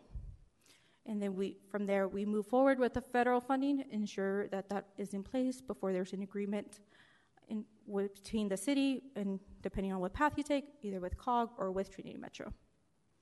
Now, I did write or include this optional timeline of six to nine months in case services have to be procured. There would be some additional review from the Council of Governments, either on the solici- solicitation you're using or preparing you all to release a solicitation with F T A requirements. All right. Some elements to consider as you, as you're trying to create a vision of public transportation for your city. We spoke a little bit about the service type. So what type of service are you looking for? Are you looking for that flexible service that can do the door-to-door? Or are you looking more for curb-to-curb, which is more on-demand, can be requested same-day service? Also, who is your target populations? I think there's really two projects that we're looking at, one for the general public, another one for your seniors, individuals with disabilities. Both projects would be eligible for the funding that I presented today. The other thing to consider is taking a scaled approach. As cities venture into public transportation, it's really helpful to start small and build upon that. Um, Try to. It helps to evaluate what the needs are and really where are people trying to move. Is it more intercity, local city options? So things to consider as you're evaluating your different options. And then, of course, the last one is the implementation. Do you all want to invest in city staff and take on a project directly with a vendor, or do you want to take a more scaled approach and work with an existing provider, trying to keep in mind what is the long-term vision This is just introducing public transit to the city, but are you all looking to build relationships in order to eventually include or introduce rail in the long term? With that, uh, here's my contact information, and I have also included the information for our senior program manager, Shannon Stevenson. Um, can definitely take on any questions at this moment. All right, Miz Bounds. They were short. Just a couple of questions on the cost. So how is, so if we go Plan A, which is twenty percent, um, what does that look like? How is it calculated? I think I can answer that probably more accurately. Um, when we started this conversation, we reached out to Trinity Metro and Council of Governments to get a good feel for that. Um, we were, we received actually a, a quote, a very preliminary quote, um, that Trinity Metro received from V I A, who is providing that service for them. So first thing I'll say is it depends, of course.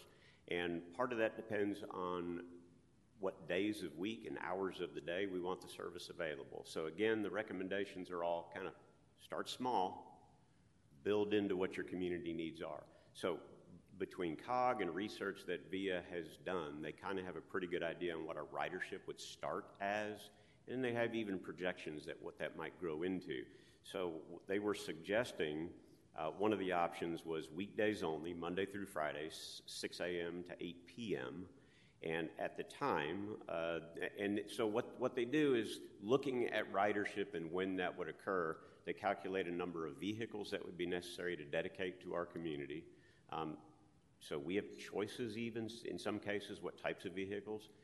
Kind of the main category is going to be gas-driven or hybrid vehicles. There's a uh, higher upfront cost for hybrid. Um, but back then, we were looking at a cost of roughly nine hundred thousand dollars to a million uh, for a five-day-a-week service that would employ six vehicles. And keep in mind that quote was only good through September, but that's the ballpark we were looking at. So if we get the federal funding approved up front before we launch into that, we would figure twenty percent of that cost would be us. Is that one time a year that that cost is? Uh, yes, that's annually. Okay. Now, they also gave us a quote for seven days a week, same hours, six to eight. So this would ramp up to seven vehicles, and the cost there was between one point four and one point five million. And this is just for the on-demand service for the general population. We did not initially start this research into enhanced needs for the seniors and the disabled. Um, and the oversight, what would that look like? So there would be reporting. So if we did the twenty percent or the lesser and we let Metro do all that, they would do all the oversight, they would do all the reporting. Is there a certain um, report system that would come to us that would give us all the details? And then what does that include? Licensure, um, reference checks? Um, what does that look like for us for oversight? Okay. Uh, no matter what we do, we'll get all the data we need. There's no question about that. So anything we want to know about the program, we'll have free access to. The The real difference that I'm seeing in the two routes to go is we can partner with Trinity Metro. In other words, our contract would be directly with Trinity Metro. They handle the relationship with Council of Governments, who handles the relationship with the federal government for the federal funding. So we are simply paying for a service. Now, yes, we will need to be active, answering questions with our public, m- managing and keeping up to date with that contract and the details of it with Trinity Metro, but that will be the agency we're contracted with, an existing federal transit or an existing regional transit agency that is the recipient of the federal funds. Uh, the other route to go is um, we want to contract directly with a service provider like V I A. We, we do have to meet all of the federal requirements for procurement, and they're pretty extensive for F T A funding. There is a possibility that we can utilize the procurement process that the city of Arlington recently under, undertook. Um, that is still being researched. We need to see if adding another city onto that procurement process is even meeting the standards of F T A. So that is being looked into by Arlington and by Council of Governments. We don't have that exact answer. That would, that would involve us contracting directly with a vendor, a service provider. Trinity Metro's out. C O G is still involved because they're the gatekeepers of all their federal money coming into our region for transit. But we're simply going through the reporting process with Council of Governments. We have a direct relationship with the F T A for, for our funds. That requires quite a bit more staff time. It gives us a more direct relationship with the service provider, but it does involve us having to have staff dedicated to the program and its contract. So we need to become pretty expert in that negotiation process and in the service itself. And we will definitely have involvement by a vendor in our public communication, um, but we won't benefit from, say, Trinity Metro's expertise in already providing those services. I think my concern is, would be if we're all hands off and we're having everyone else do everything, which does reduce our costs and not needing more staff, I'd be worried about safety, and I'd be worried about if there's any reports that would come to us that would show us driving records, that would show us uh, who those people are that are coming to pick up these people, what their credentials are, because some of them are elderly, and they would have to look at that. But there's been some safety concerns out there with some of that lately, and so I would have a concern with that. Let me see if Wayne Gensler can speak to some of the drivers. And then, Miz Short, I haven't forgotten. Good afternoon, everybody, and thank you for letting me take a moment to speak to you, and certainly would uh, uh, love to partner with you. We have the expertise, as you heard, uh, of managing the system already. We have uh, six zones in the Fort Worth area currently. Uh, the service, as you heard, starts slow, very slow in the very be- in the beginning, and then it keeps growing. To answer your question directly about drivers, we uh, we maintain direct communication with uh, V I A and, and and look at all the records. We do audits, just like we have a mar- marketing department. So we'd we'd do everything for you. It, we're not in this for a profit making. That's not what we do. Uh, we're an agency. We're there to manage transportation and get people to and from where they need to go in the best, most efficient way possible. Uh, We absolutely have the oversight in place. We have a management team that runs and oversees our, our on-demand services, and uh, and I'm one of the people that oversee it, obviously. I'm the C O O. I'm sorry, I should have introduced myself. Wayne Gensler, and I'm the Chief Operating Officer for Trinity Metro. And would would would make sure that everything ran the way you want it to run. When you talk about partnering, if you want certain branding on the vehicle, we branded our with our branding, but would also brand it with you, would co-brand it, would talk to your marketing and make sure that everything is the way this community wants it to be, and would see oversee the day-to-day operations of, of the system. Okay. Thank you very much. All right, Miz Short. Can you tell me again how you determined that Mansfield was a high-needs area?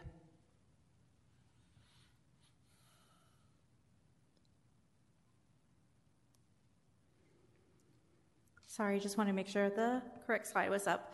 Yes, so the study that was done for the whole Tarrant County, it was really focused on cities that were not currently part of a transit provider or authority. So really looking at doing a technical analysis on the population, transit-dependent populations was a big factor. So looking at how many individuals are in the city that are seniors, individuals with disability, car dependent, um, and based on all of these factors, and it was really determined that all the dark purple in this map were the high need areas.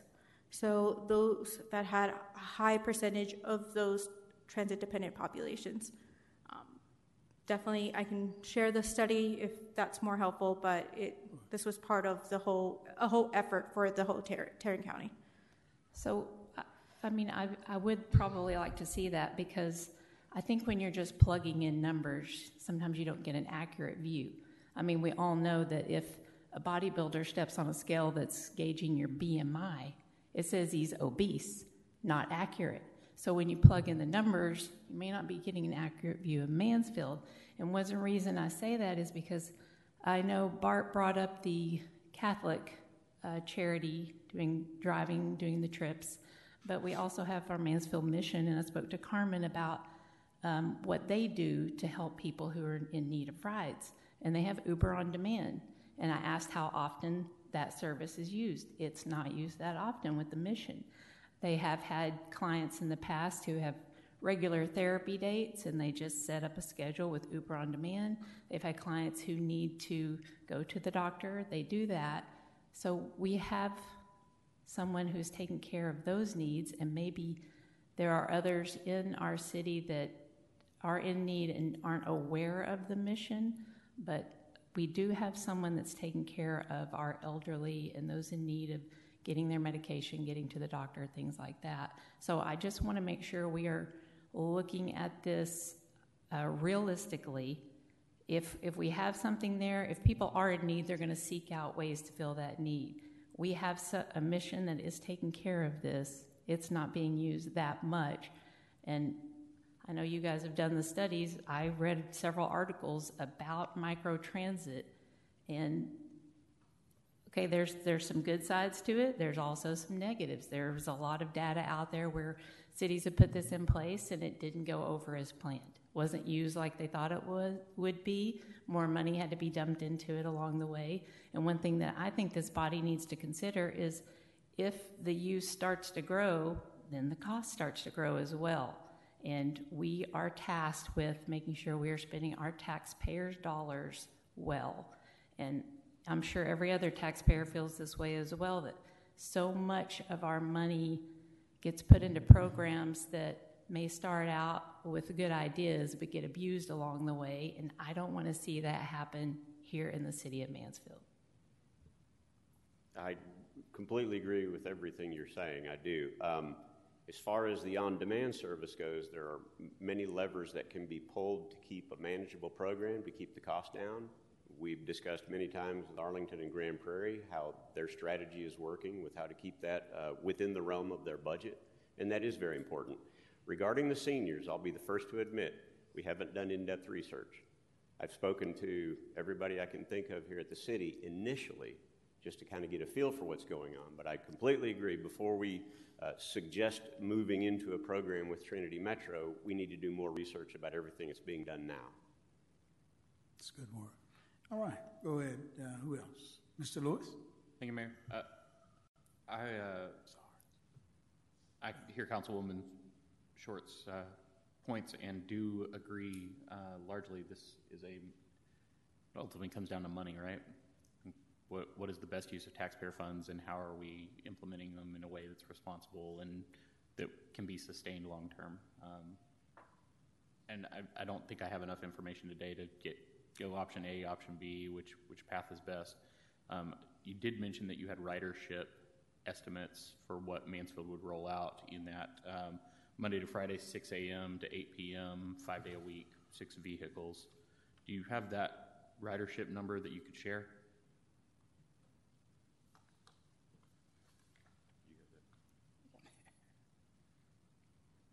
Yes, so we do have some recommendations, or based on the recommendations from the transit study, that we can definitely share. And these are really your medium term. So um, once on-demand service would be implemented. Also, I think you were, if you is that the Trinity Metro? Yes. So we have some from Trinity Metro where. Where it's okay, so that's the van hours that we can we can probably share an updated version on, but um, let's see. So based on the transit study, really what you're looking at is on-demand service in the city of Mansfield. A lot of it would stay within the city, with the average annual ridership around, at least starting off around ten thousand for. Just a day. So then, sorry. No, I am looking at the wrong slide. We can provide that information to you. It's within the transit study. This is the first of two meetings, though, right? Yeah. What what I would just want to draw attention to, and it would probably be the number that I focus in on, is uh, the cost that you just put out there. Our twenty percent is roughly two hundred thousand dollars a year. Are we are we letting eight people get sixteen trips, and that's that's what that cost is? Or I need to really hone in on, like, how many people are we actually benefiting? How many trips are we talking about in that Monday through Friday, six a.m. to eight p.m.? I think that's a great. Uh, the suggestion of starting small and, and scaling up is great. Um, I will speak to the option A. I think long-term we've talked about, you know, twenty forty, twenty forty-five. The city has designated future commuter rail through our city, um, and that would be provided through, I believe, Trinity Metro. Is that correct? So having a partnership and a relationship there, if future commuter rail is coming through our city, is probably not a bad bad choice. But we really need to look at, at timeline. Um, only other comments are uh, it's twenty twenty-two. This obviously takes some time to roll out. Oh, yeah. We're not making a decision today, um, but our city is growing. And while we have eighty thousand people here today, that in twenty thirty looks a lot different than it does today.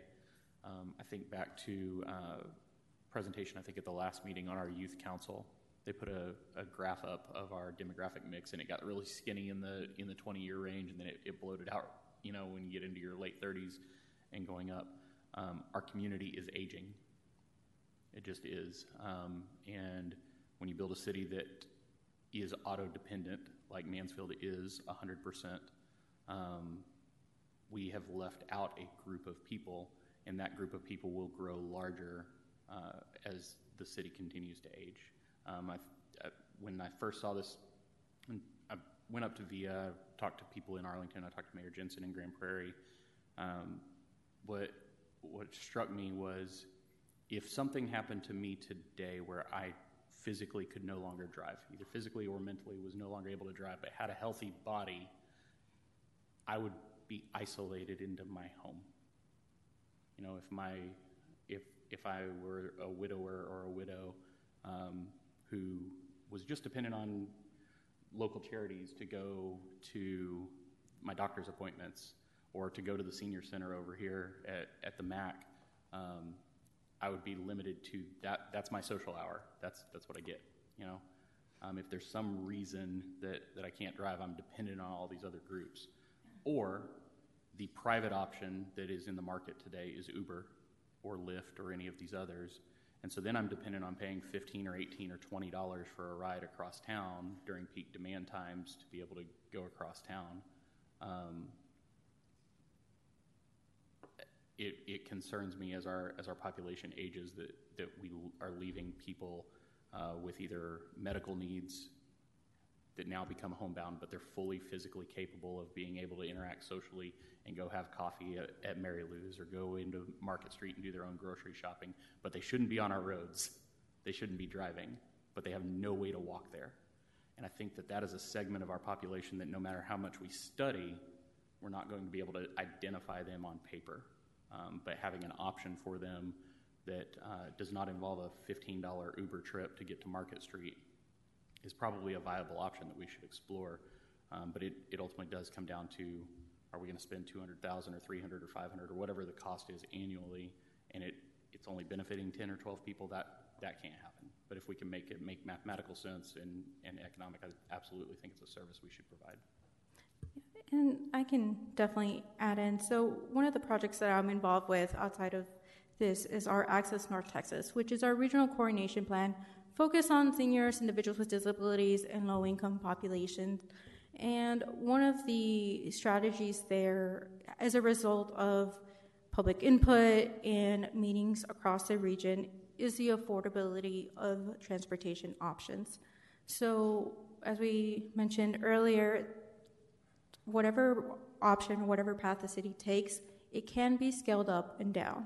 So if you're seeing a high utilization, there's definitely other options for additional federal funding, but also if you're noticing that you're not getting the ridership that you, that was projected, um, there's ways to scale the project, whether it's marketing, changing the service hours.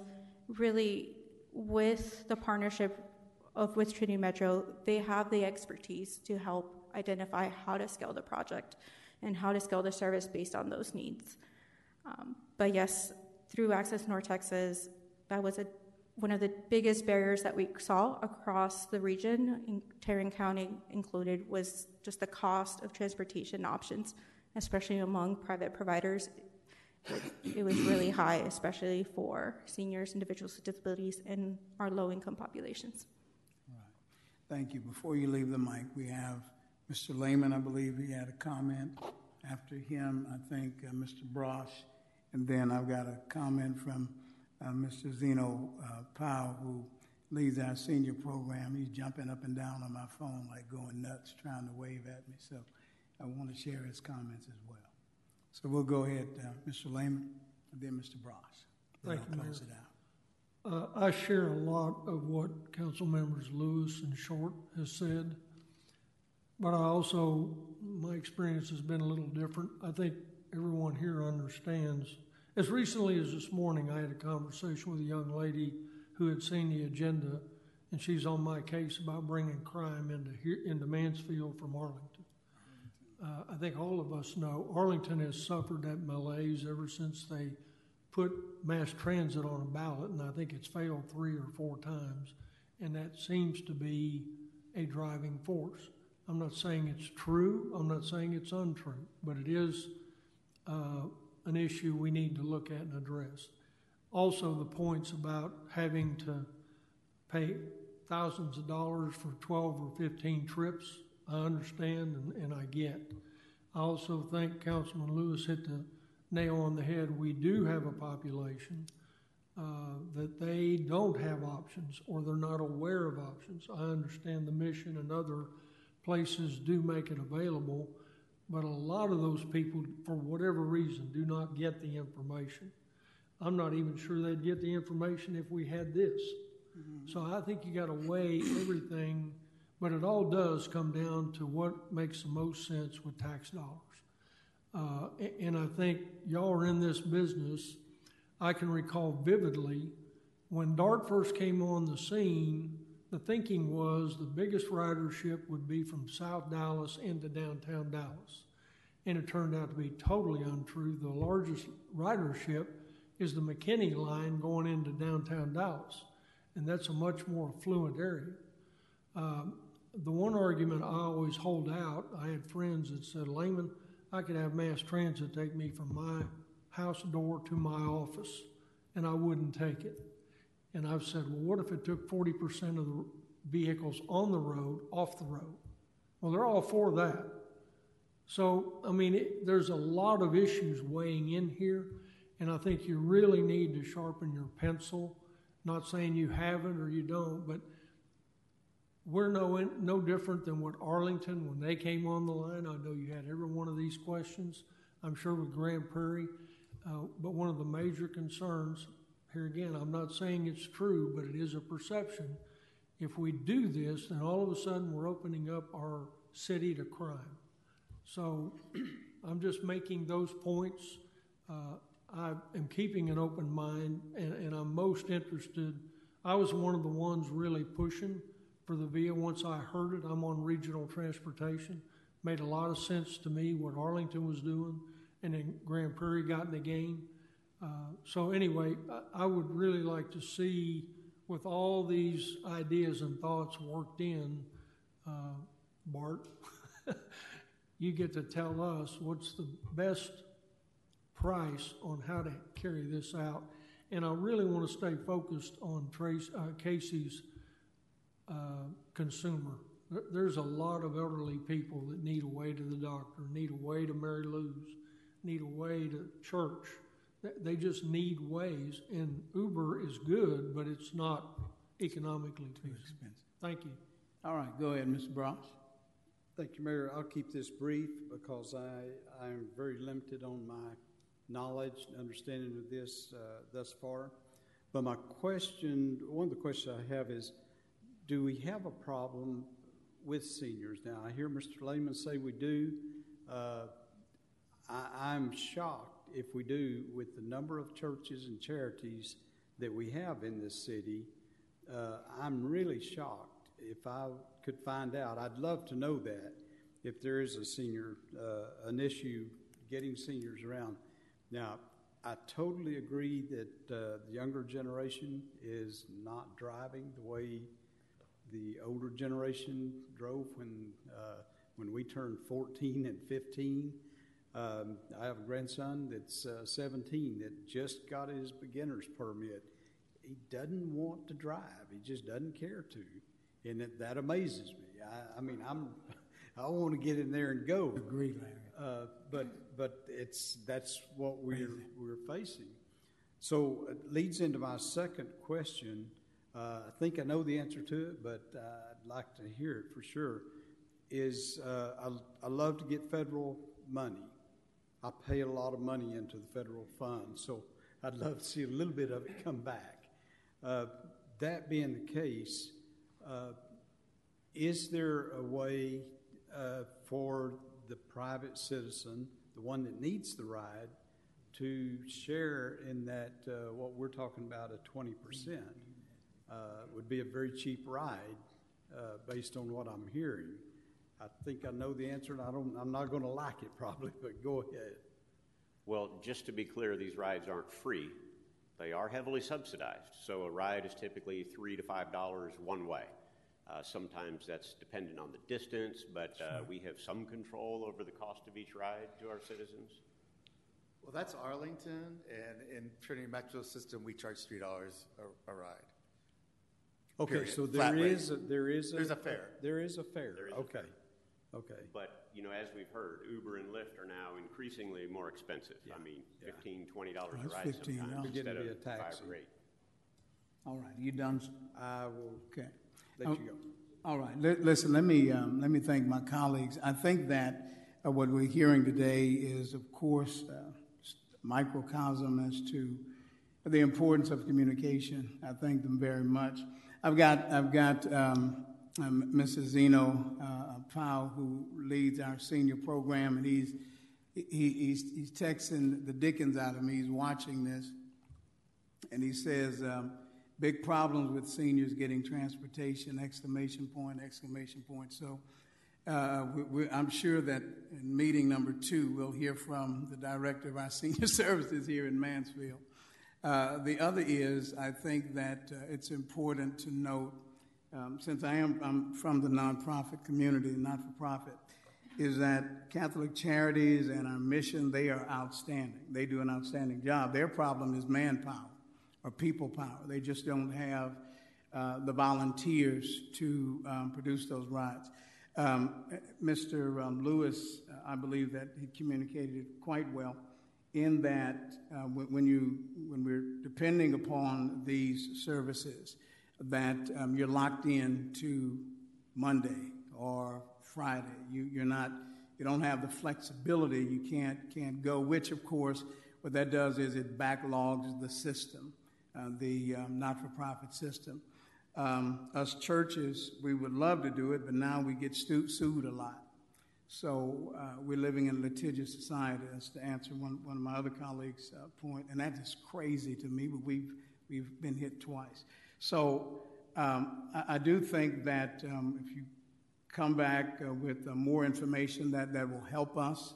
Uh, we are a growing city, and I appreciate the fact that we have colleagues here who will at least listen to uh, and hear what the needs are. And then I would ask you also, uh, through our city manager, if If um, when those studies come, as Miz Short mentioned, if you would uh, just, just share those numbers with us. Then at the same time, again, um, uh, Mister Lehman is correct, because sometimes those projections are surely off, you know, and um, here we are at about eighty thousand people, but we know in a decade we'll, be, uh, we will probably be double that. And um, that says a lot, too. I, I do know that, that some, of the, some of the other positives, not only in serving our uh, persons with disabilities as well as our senior adults, is the um, economic engine behind it. Uh, the, uh, uh, my other colleagues in Arlington and Grand Prairie, of course, uh, and, and of course here in Mansfield in regard to our staff, uh, see that the advantages of having micro, again, this is, this is micro uh, transit, not mass, is that uh, we would be able to visit between our venues. Um, of course, in Arlington, we have Jerry World, and Grand Prairie, we have other things. But uh, the day is coming, say to our colleagues, where we're going to have our own playland, uh, whatever we're going to call it at the time. And um, it's going to be important, I think, to um, uh, ferry people back and forth, in and out of Mansfield. Uh, we see that day coming, and uh, we've got a group of innovative thinkers here. So uh, thank you all so very much for coming forward, and um, look forward to uh, number two, you know, when we come and we meet again, Bart. But uh, I think this is forward thinking. I think it's quite important, and uh, hopefully we can find a happy medium between all of this.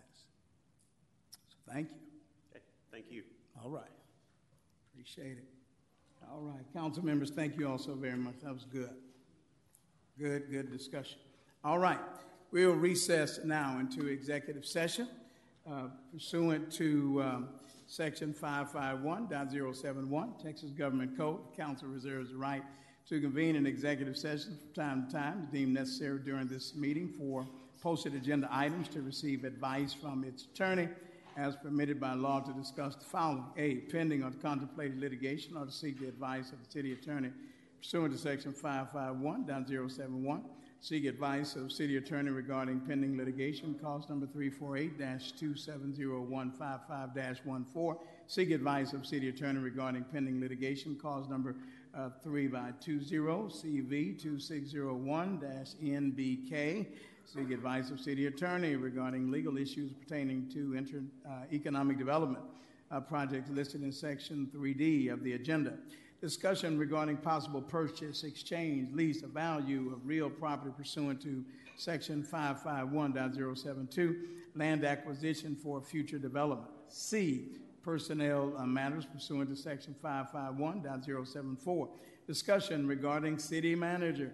D, deliberation uh, regarding commercial or financial information received from or the offer of a financial or other incentive made to a business prospect seeking to locate, stay, or expand in or near the territory of the city and of which the city is conducting economic development negotiations pursuant to Section five five one point zero eight seven, economic development projects, Uh, twenty-one dash oh one, twenty-two dash oh one, twenty-two dash oh four, twenty-two dash fourteen, twenty-two dash eighteen, twenty-two dash nineteen, twenty-two dash twenty-seven. The council will now resource recess into executive session at three thirty-nine p m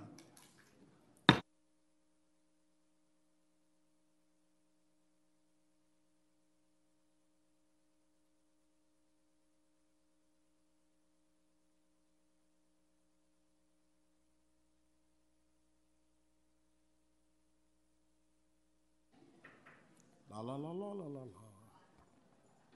All right, we all here? We are all here.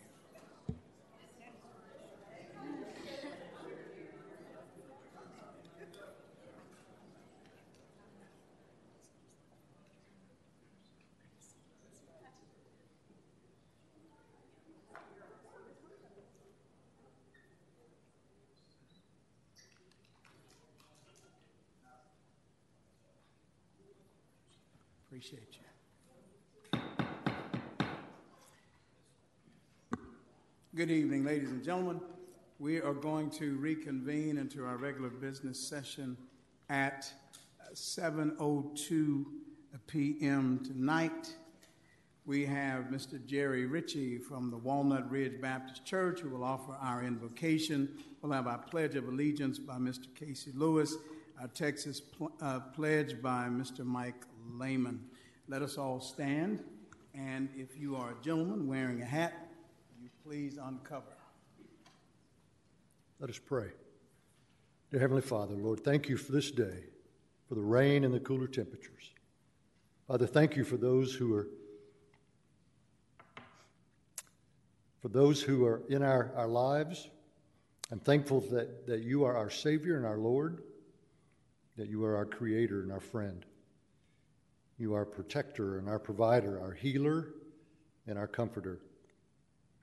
Father, I want to ask you to be with our national, our state, and our local leaders tonight, to guide them, to give them wisdom in every decision. I pray that they would not be swayed by worldly influences and always consider your will in their decisions. Father, I'd also pray for our first responders. Please protect them. Father, I return them safely to their houses each day. Also, please be with our schools, the administrators, our teachers, our students. Guide them in their academic pursuits and keep them safe. During this Christmas season, Father, we especially want to say thank you for your son, Jesus, for his birth, his death, and resurrection, Father. We give you the glory and the honor, and we pray all these things in Jesus' name. Amen. Amen. I pledge allegiance to the flag of the United States of America and to the republic for which it stands, one nation, under God, indivisible, with liberty and justice for all. Honor the Texas flag. Pledge allegiance to thee, Texas, one state, under God, one and indivisible. Thank you very much. You may be seated. This time we have uh, three very special recognitions. Uh, the recognition of the municipal court staff, and uh, after which we'll have the recognition of the Jesse Fernandez Frontline Leadership Award. And then we have one for a very special person, our Deputy City Manager, Shelley Lanners. So those who's presenting in regard to the uh, multiple municipal court staff, you will come forward.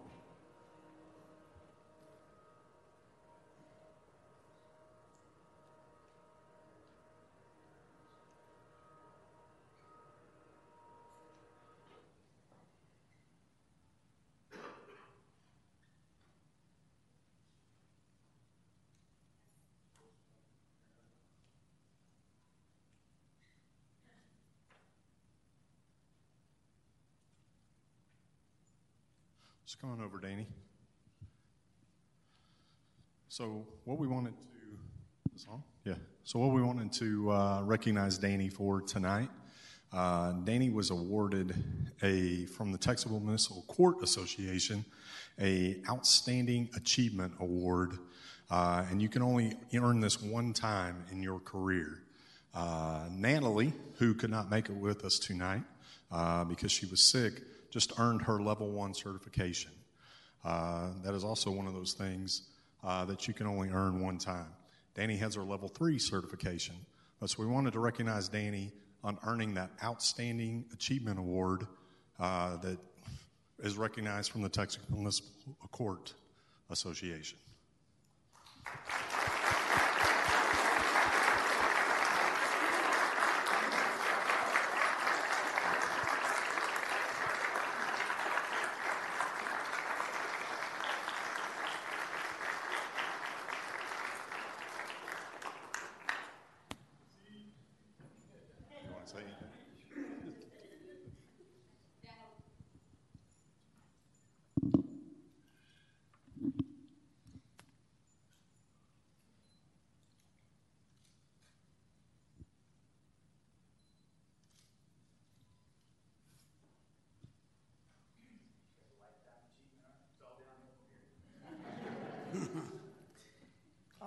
Uh, Joe Smolinski is going to come at this time and offer the recognition of the Jesse Fernandez Frontline Leadership Award and the award winner.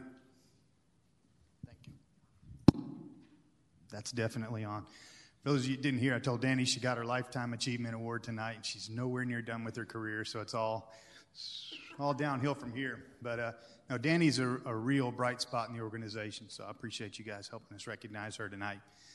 We started an award several years ago uh, called the Jesse Fernandez Frontline Leadership Award. And this is for those folks that wear muddy boots. These are for those folks that are out there actually working with residents, uh, out in the field, out on the front lines, all of that kind of stuff. And uh, I'm going to turn it over. We'll start this video, and you can hear from past uh, recipients of this award what it means to them.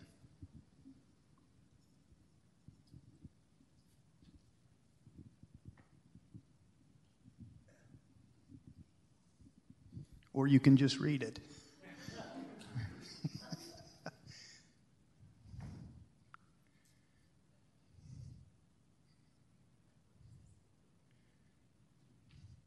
I was joking. Can we get that? No person less worthy of respect no? than they who either The poorest way to face life is to face it with a sneer. There are many who feel a kind of twisted pride and cynicism. There are many who confine themselves to criticism of the way others do what they themselves dare not to even attempt. There's no more unhealthy a being, no person less worthy of respect than they who either really holds or feigns to hold an attitude of sneering disbelief towards all that is great and lofty. It is not the critic who counts, not the person who points out how the strong team member stumbles, or where the doer of deeds could have done them better. The credit belongs to the team member who is actually in the arena, whose face is marred by dust and sweat and blood, who strives valiantly, who errs, who comes up short again and again. Because there is no effort without error and shortcomings, but who does actually strive to do the deeds, who knows great enthusiasms, the great devotions, who spends themselves in a worthy cause, who at the best knows in the end the triumph of high achievement, and who at the worst, if they fail, at least fail while daring greatly, so that their places shall never be with those cold and timid souls who neither know victory nor defeat. I had the pleasure of presenting Jesse Fernandez with this award in twenty sixteen, so I'm also going to accept the pleasure and honor of re- uh, presenting our twenty twenty-two recipient with this. So if you give me just a moment.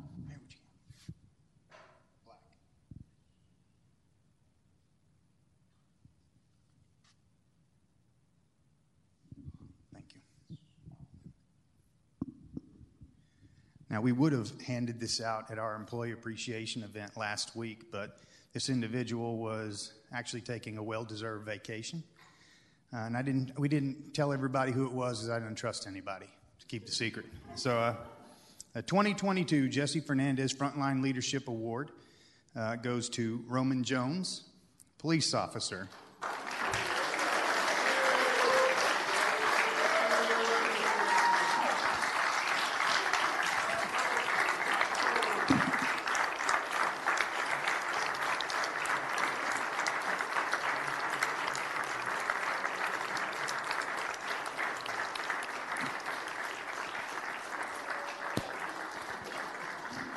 We're going to ask uh, Roman's department, if you guys wouldn't mind coming down, his family especially. So we're about to meet the reason he was on vacation, actually. So you want to introduce your family to everybody? That's why I wasn't here Fridays, because my son graduated college on Friday. This is my son, Tyler. And my wife, Sharon, and my mother-in-law, Mary. Uh, I've loved Jesse Fernandez. He's awesome. So obviously I like, I love this. This is awesome. I, I don't know what to say. I'm surprised. Okay, here you go. Somebody else needs to talk. No, sir, this is all you. This is all you, sir. Now, now I don't have anything to say. yeah, uh, yeah.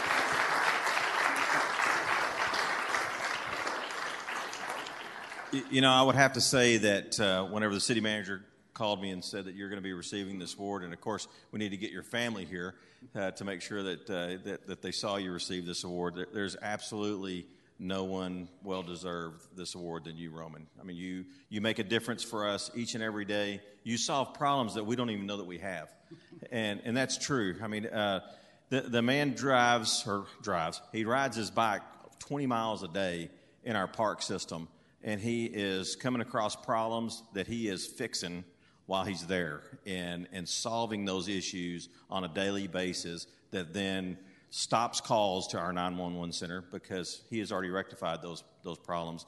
And it's absolutely anything that you can think of, from providing housing for someone to giving someone a helping hand to being able to uh, to help an elderly person, or if it's just catching a ball for a kid that has no one to throw it to.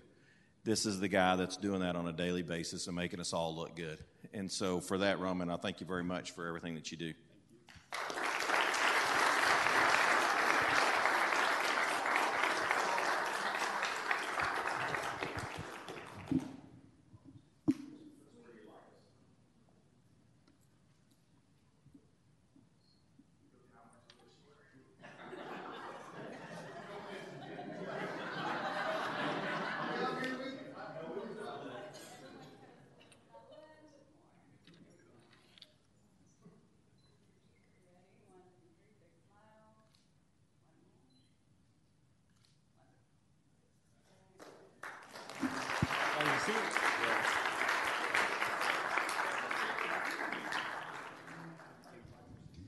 last several months, we noticed Roman getting more and more jolly, and it's because he was fixing to stop paying for college. I just figured that out.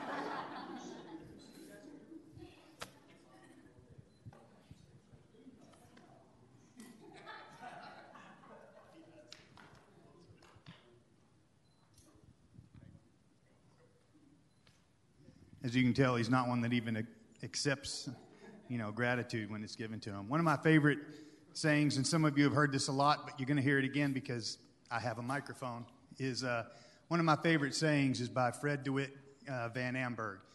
And he says, gratitude is a currency we can mint for ourselves and spend without fear of bankruptcy. So tonight we'll try to empty the bank. So we have another presentation coming up. Shelley, if you wouldn't mind coming up. Shelley Lanners, our deputy city manager, after twenty-two years of service to the city, is taking a well-deserved retirement. So if we can give her a round of applause.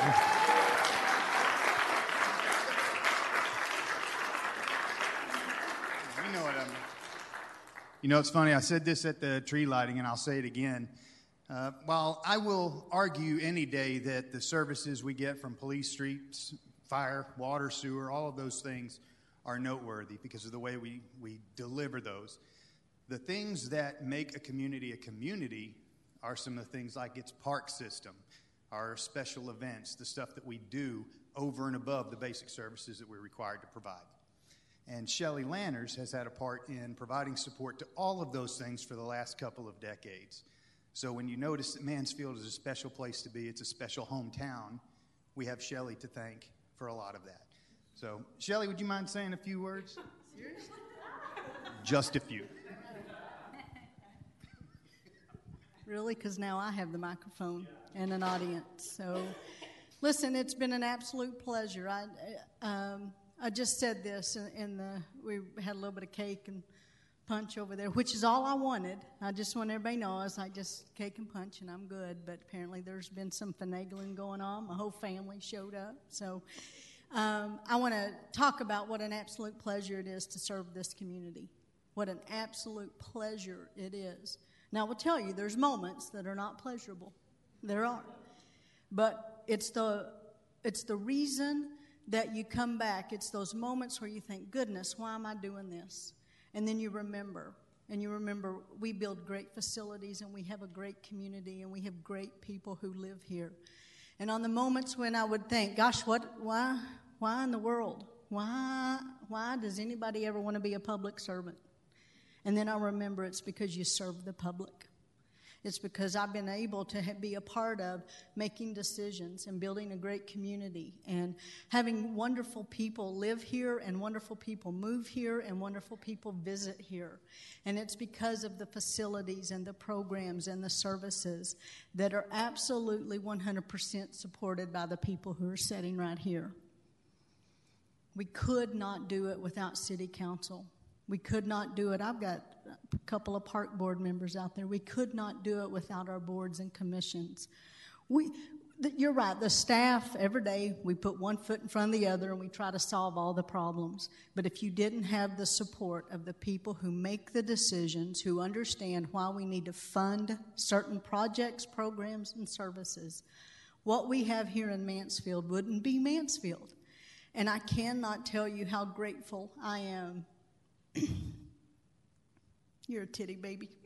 You, you, you cry first. That was the deal. You cry first. How wonderful it is to have been a part of it for twenty-two years. Um, it's been a it's been a wonderful career here. I, I certainly appreciate Kathy Anderson giving me an opportunity to come work here. I appreciate all the opportunities I've been given. And I want you to know how much it has meant to me to serve this community, and it really has. It has been an absolute, it's been an absolute pleasure. So thank you. I didn't know I was going to make a speech, so I hope that was a good one. Hold on. So we have a, a message for you. We've got a cameo for your family put together. Yep.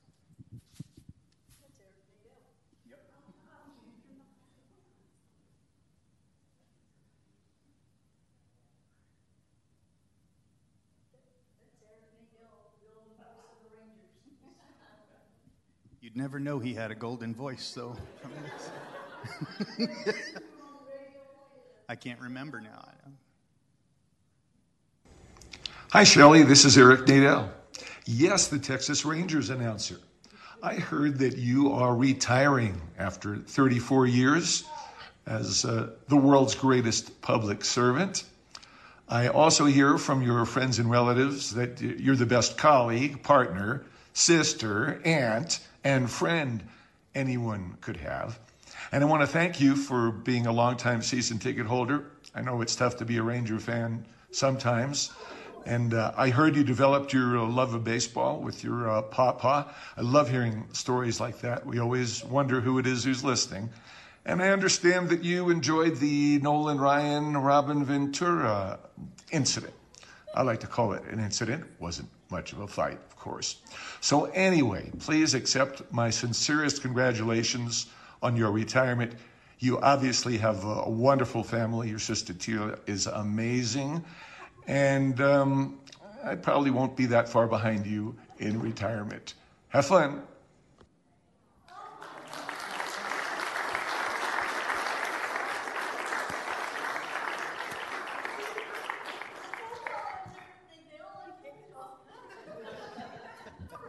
And you know it was a paid endorsement because he said something positive about Tila.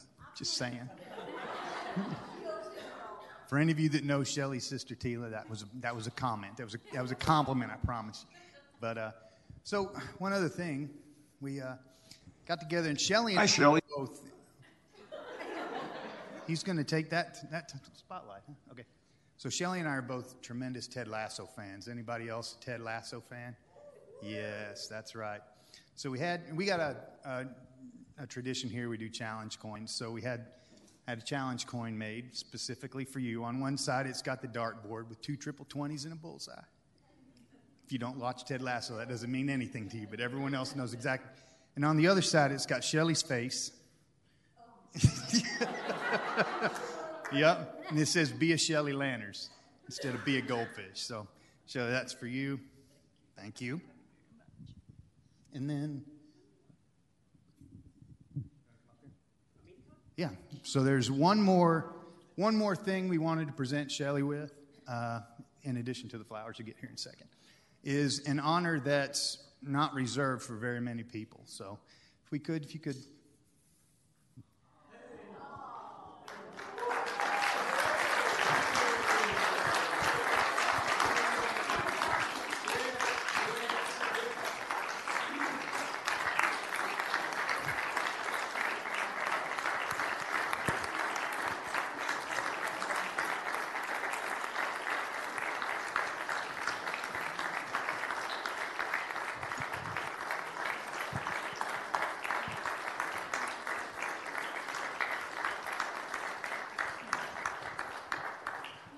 Your friends and colleagues, everyone that's worked with you, the park board, city council, everybody voted unanimously to. Oh my gosh. Listen, great, great, you're a titty baby. Great things happen. Yeah, great things happen in that building right there. It's your uh, community engagement, all the ways we engage with people. It's your community services with your parks, all your trails. I know library comes over every once in a while, has to meet. Wonderful things happen in that building. And so to know that it has my name on it, I hope wonderful things still happen. You know, it, I, I always say, you know, that took a Shelley turn. You know, we were going good and then it took a Shelley turn. And so I know wonderful, wonderful things will happen in that building. That was so unexpected. So, gosh, I, you know... I hope the staff that works out there uh, understands how much I appreciate that, and I hope that I hope everyone understands it. I totally was not expecting that. So Eric Nadell would have been enough. I'm just telling you, it was it was great. So thank y'all very much. Thank y'all. Thank you. Would you guys come up and get a picture with her up here, Vicky? Would her family come up here and get a picture with her, please? Council, would you mind coming down and taking a photo? It's cake and punch. Vicki, you want me to take a picture with your phone?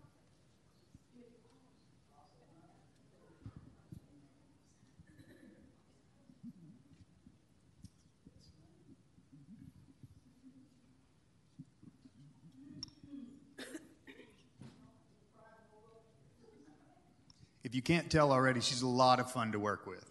Okay, look over here first.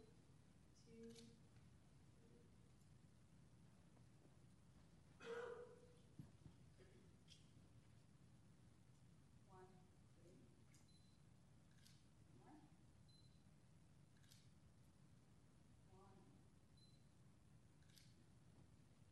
three, one. Thank you, everybody, for sharing in this with us. We appreciate that.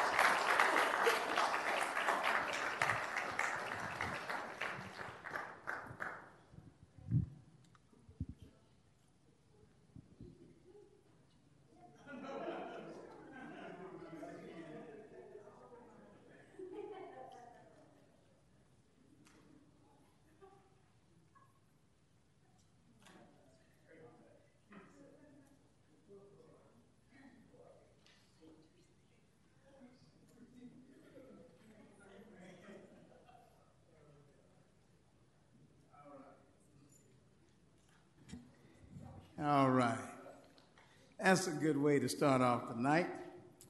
We're going to, uh, before we get into our citizens' comments, Council, I'm going to um, move up item sixteen, a public hearing. Those are items twenty-two dash forty-eight eighty-five, twenty-two dash forty-seven twenty-nine, and uh, so the staff will also know twenty-two dash fifty-one oh five. We're just going to do all of them Uh, at the one time. Uh, in regard to uh, this item, we're going to cover all of them in succession. So, item uh, twenty-two dash forty-eight eighty-five, ordinance, public hearing and first and final reading of an ordinance to amend Chapter one fifty-five zoning to revise the definition of an accessory dwelling in Section one fifty-five point oh twelve to repeal Section one fifty-five point oh eighty-two uh, East or E seven in its entirety and to revise regulations related to accessory dwellings in Section one fifty-five point oh ninety-nine B thirty-five. Uh, the presenter uh, is to be, was to be Jason um, Alexander. And uh, we have, again, as I mentioned, it's a public hearing item, and we do have, I do have one, two, three, four cards. So uh, what we'll do, Mister Alexander, is, as I have just done, I will read it, and um, there are some recommendations that will come from council, uh, after which still, because it is on the agenda, I will call for the public hearing. All right. All right, so I just read that. Um, Mister Lewis. Thank you, Mayor, and um, thank you for pulling this up so that we can, any public comments don't have to wait an hour or so till we get down. But um, this, uh, as council knows, this was a council initiated um, change to our zoning ordinance. It has come before council, gone to P and Z, sent back to P and Z, had a couple of rounds through the Housing Growth Subcommittee, um, and ultimately has made its way back to council through the process. Um, since that time, over the last six to eight months or so, we have now started our future land use planning. Um, and so I would uh, be making a motion this evening to table this indefinitely until such time as this could be go through a series of public hearings, public engagement processes, and allow the community to uh, hear what the intent behind the changes are, any implications that would be associated with that, and then make sure that we can get, make good recommendations that have a community uh, process involved around it before we make any adoptions. Second. All right. All right, Chief, we're, we're not uh, receiving the motion yet, but okay. We will. I want to go ahead and uh, open the uh, public hearing at a given time. Uh, we all in agreement, um, colleagues? Good. All right, I will open the public hearing at uh, seven twenty-eight uh, p m, and I do have a few cards here, so uh, I'm going to ask those individuals if you would um, come forward, and you can address the council. So first, Mister Frank Butcher, please come, state your name and your address, and you have five minutes, sir. Uh, thank you. Yes, sir. Uh, as you said, my name is Frank Butcher. I've uh, moved to Mansfield about two and a half years ago, and it's, I gotta say, it's a wonderful community, and I've enjoyed every minute of being here. I uh, just found out about this uh, proposed ordinance uh, today, really. So I may be shooting from the hip, and if I don't have all my facts correct, I'm sorry. But um, it just, I don't understand how anybody could think adding multiple residential small buildings in existing city lots could be a good idea. I, th- I think about my situation. I live in the Twin Creeks subdivision. And I think about, well, what if my neighbor added two one thousand foot buildings to his lot? What is that going to do to my property values? And I can't, I'm pretty sure it's not going to increase my property values. So I think that's a serious issue that the council needs to consider, is what that does to the community and property values in that community. Uh, I also thought about parking. Uh, sometimes we've got enough cars parking on streets as it is. And you start adding additional buildings and additional residents, uh, that's just going to make it a bigger problem. And I also remember um, when I was, I came from Baytown. Uh, And I was at a church breakfast, and the speaker was the mayor of Baytown. And he made a comment that kind of surprised me. Uh, basically, that the future of a community is determined by the kinds of residents it attracts. And uh, he was concerned about that situation in Baytown. And um, his point was that the people that you want to have attracted to your community are going to be those people who are going to contribute to the community well-being. They may be uh, Little League coaches. Uh, they may be volunteers or charities. They may even be city councilmen. But uh, those people are the kind of people you want to attract. And uh, people that are going to be attracted to these really small one thousand square foot buildings, I don't, they may be good people. I don't, not suggesting that they aren't good people, but I don't think they would be the kind of people that you want to attract to this community that would contribute to its development, to its just being a better place to live. Um, those are the main things that I thought about. I don't know how these rules that you're establishing would affect H O A rules. I was a, I was on the board of the Twin Creeks H O A for a short period of time till I got really sick and had to resign. But uh, I, I don't know how these regulations would affect H O A rules, and, and that's something I would like to have clarified. Um, those are the main things that I thought of. As I said, I only had a, one day to think about this. But I am really, on the surface, very opposed to the, the concept of adding multiple small dwellings on city lots. I can't see how that makes Mansfield a better place. Thank you. Thank you, sir. All right, Mister Don Lautner, I believe. Please state your name and your address, Mister Lautner. You have five minutes. Good evening, Mayor, uh, Council. My name's Don Lautner. I live in uh, eighteen thousand four Fox Hollow Drive here in Mansfield. Uh, I, earlier, I sent the Council uh, quite a few comments on concerns I have with this ordinance. Uh, since it's being tabled, uh, I'm not going to talk about that anymore. We'll hackle th- hash through that whenever this uh, hearing or whatever it is you're going to hold. Uh, we'll talk about it more there. So thank you. Thank you, sir. Appreciate it. All right, Mister Wayne Wiltshire. Please do the same. State your name and address, and you have five minutes. Honorable Mayor, members of council, I'm Wayne Wiltshire. I live at eleven oh one Pinehurst Court for the past forty-three years. I'm here to oppose this tonight because of the tax situation. Uh, I'm a dumb guy, and I listened to the P and Z when they discussed it, and there was a lot of discussion there that, that really caught my attention. One is that, that you could take a single-family house with an extra door and rent out part of it as an accessory building. That's a taxpayer nightmare. Who's going to monitor whether it's owner-occupied? Because if it's not owner-occupied, then it's fully taxable. And if you're somebody like me that's sixty-five and got the reduced rate and want to build one, then you got the tax office got to be notified because they have to separate it in two accounts. And so that, I'm looking at it from a tax standpoint. It's something that cannot be managed, managed by the appraisal district with their current uh, appraisers they have, because they don't have access to the inside of the houses if you're going to use the same house for the accessory building. So I'm opposed to it too. And also, it, I'm a dumb guy, and I watch these meetings on home so I can holler at it, because I get mad at some of the comments I've made. And if you go back and listen to what happened at the P and Z, a staff member made the comment, it's nothing new, it's been happening in California for years. We're not California. Thank you. Thank you very much. All right, we do have uh, comments from uh, Mister Uh, Tim Hogan, and I'll read those into these into the uh, record.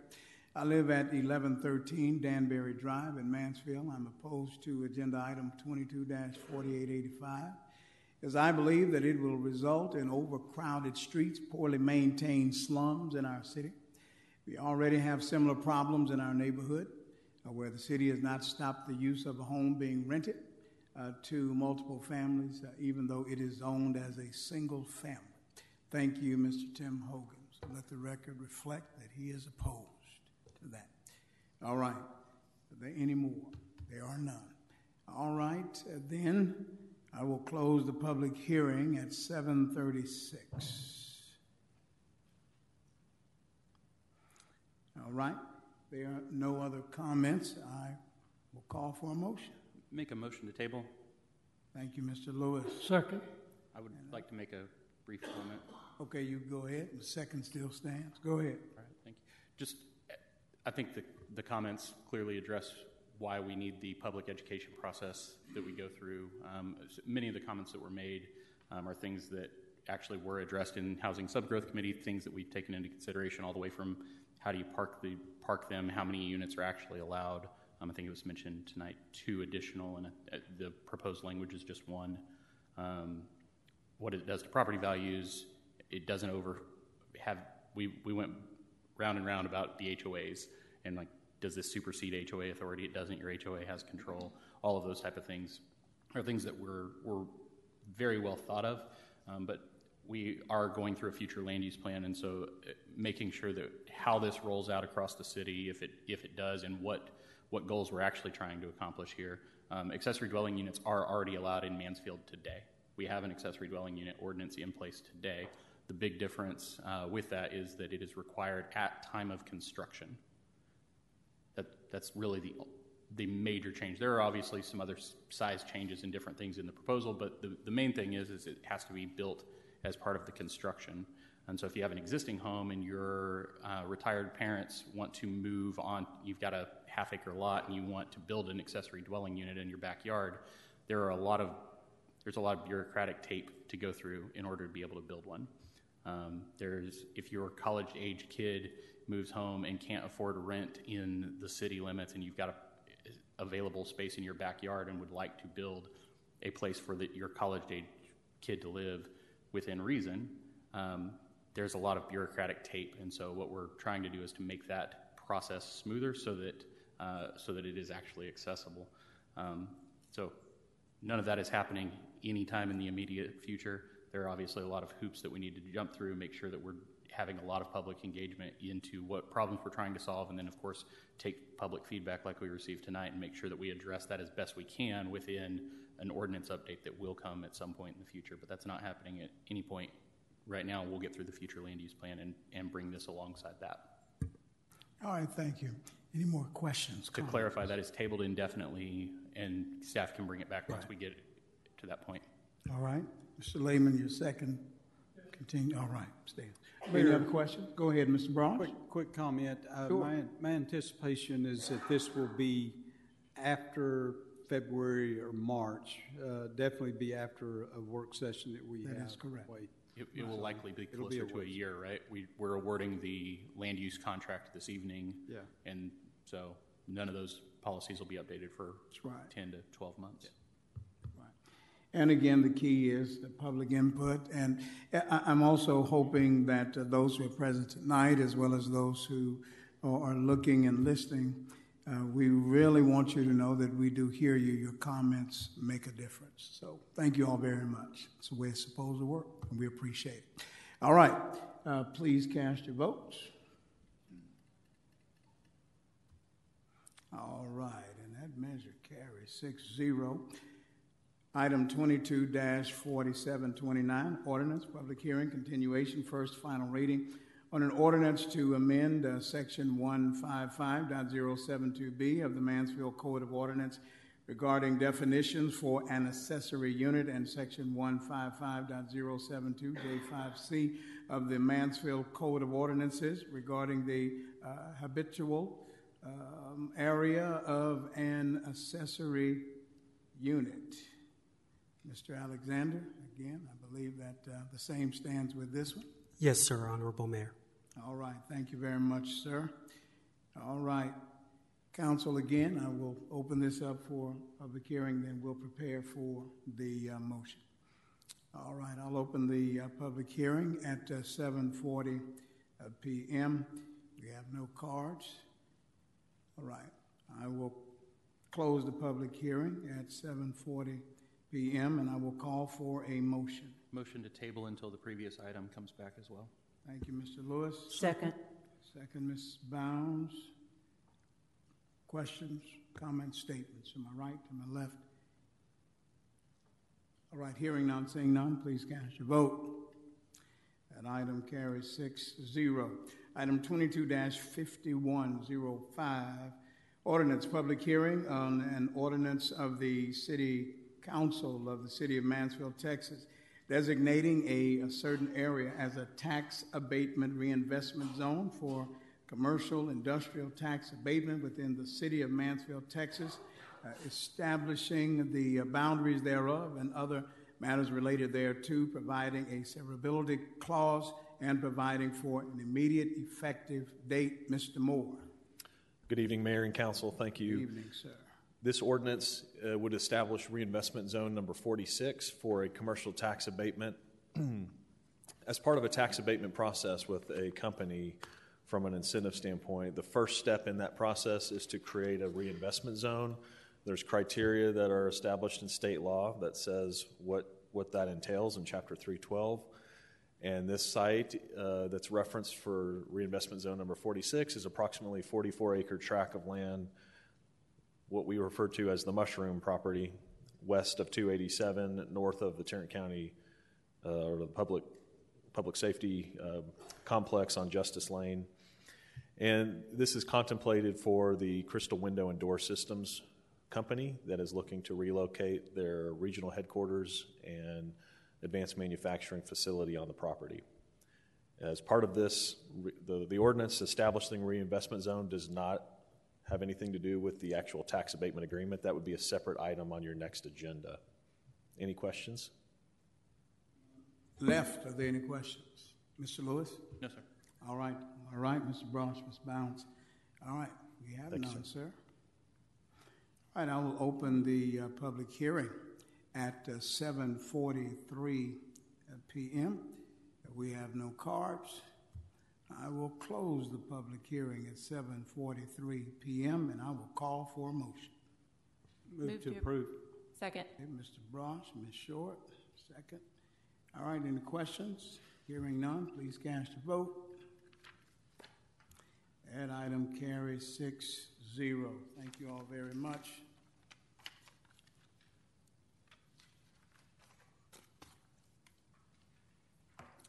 All right. Back on track. Item ten, citizens' comments.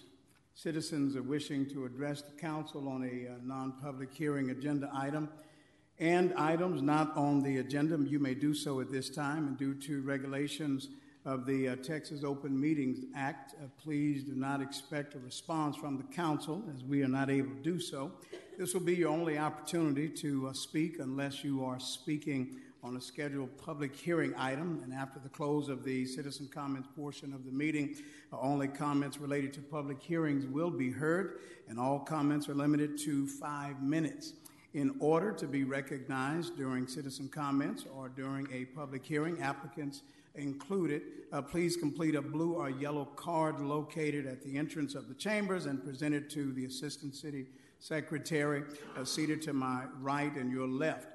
As a reminder, this will be your only opportunity to speak unless you are speaking on a scheduled public hearing item. The council uh, may not respond due to the regulations of the Texas Open Meetings Act.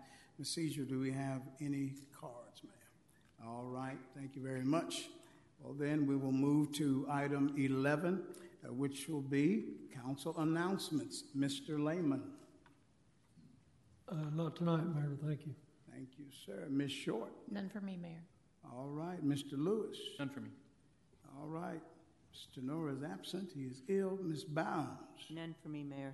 Mister Brosh. And none for me. All right. And none for me, because it's going to be covered later on. I see Flo out in the audience. So we're going to be talking about some good stuff here in a minute. All right. So we'll move to item number twelve. That's going to be subcommittee reports, item twenty-two dash five zero nine nine. These are minutes, uh, approval of the November twenty-second, two thousand twenty-two Housing Market Growth Strategy Subcommittee meeting minutes. Uh, let me just, for the audience's sake, uh, votes will be only by members of the subcommittee. It's Mister Lewis, Miz Short, and Miz Bounds. Mister Lewis is our chairman. Mister Lewis. Thank you, Mayor. Uh, as you know, at the last council meeting, uh, we tabled a project in the reserve with Stillwater Capital. This council directed the subcommittee to meet with Stillwater to review their S U P plans. Yes. Um, and so we gave them very clear direction as to what we would like to see before they bring that back. Um, that is not on our agenda this evening, so I assume we'll have it at a future council meeting what their S U P looks like. Okay. With that, I'd make a motion that we approve the minutes from that meeting. All right. Mister Lewis, is a motion. Second? From Second. My, thank you, Miz Bounds. All right, questions, council? Here, all right, hearing none, you all please cast your vote. That item carries three zero. Thank you very much. We move now to our staff comments. Mister Smolinski, do we have staff comments, sir? We do, Mayor. We're going to bring Kristen Petrie back up. You guys met her recently. Yes. When she gave a presentation about a youth advisory council. And Kristen is here to give us an update. All right. Good evening, Mayor and Council. Uh, just as Joe said, I'm here to give you a little bit of an update uh, regarding the Mansfield Youth Council initiative that was proposed at the November meeting. Uh, just to recap what was discussed then, we discussed the opportunities associated with creating such a youth council, and we also gave a high-level overview of the opportunities, um, excuse me, the structures and logistics that would support authentic youth civic engagement, which is a principle that has been written about by the National League of Cities. Uh, one of those principles is actually that young people are prepared to take on meaningful roles in addressing relevant issues. To do that, they have to be educated, they have to know the environment that they're working in, the organization that they're working with. Uh, so today I'd like to talk with you about some of the programs that we didn't necessarily have an opportunity to talk about that will be built in within the Youth Council. Uh, the first is an orientation program. If you reviewed the Youth Council proposal packet, you might have reviewed that the orientation was going to be approximately a five-hour-long single-day event. Um, but after discussions with staff and with council members, we decided to make that orientation a little bit more robust and comprehensive. Uh, the orientation will now look like a four to five day long camp where the days are split up in half. The first half of the day would be a classroom style lecture, and then the second half of the day would be something more hands-on, whether it be a tour or engaging with um, members of the staff that are out in the field. Something that's just a little bit more tangible, a little bit more boots on the ground. Um, we'll be covering the responsibilities and organization of two to three departments a day and discuss real case studies relevant to those departments throughout the orientation program. This is to demonstrate the complexity of the various jobs within municipal government, preparing these young people for the complex issues that they're going to have to be prepared to talk about and to give their opinions on throughout their term as serving on the Youth Council. Moving on from orientation, we also have a section built into the youth council meetings where staff members will be able to present information and give a little bit more context about the relevant issues that they're bringing to the youth council to discuss. Um, that's just very important, because even though this orientation will be robust, the issues and challenges that come across a city employee's desk every day do require a little bit more nuance. Every situation is unique, and so just to be able to give the youth council the opportunity to see it from that perspective, we think is critical for them to be able to be active in the decision-making process regarding whatever is being discussed uh, with those topics. Finally, the annual campaign is something that we discussed a little bit about at the first presentation. Um, that op- learning opportunity really highlights learning through experience. We hope that youth council members will learn how to balance desired goals with available resources and budget. That is something that council members, management, executive city leaders have to do every day.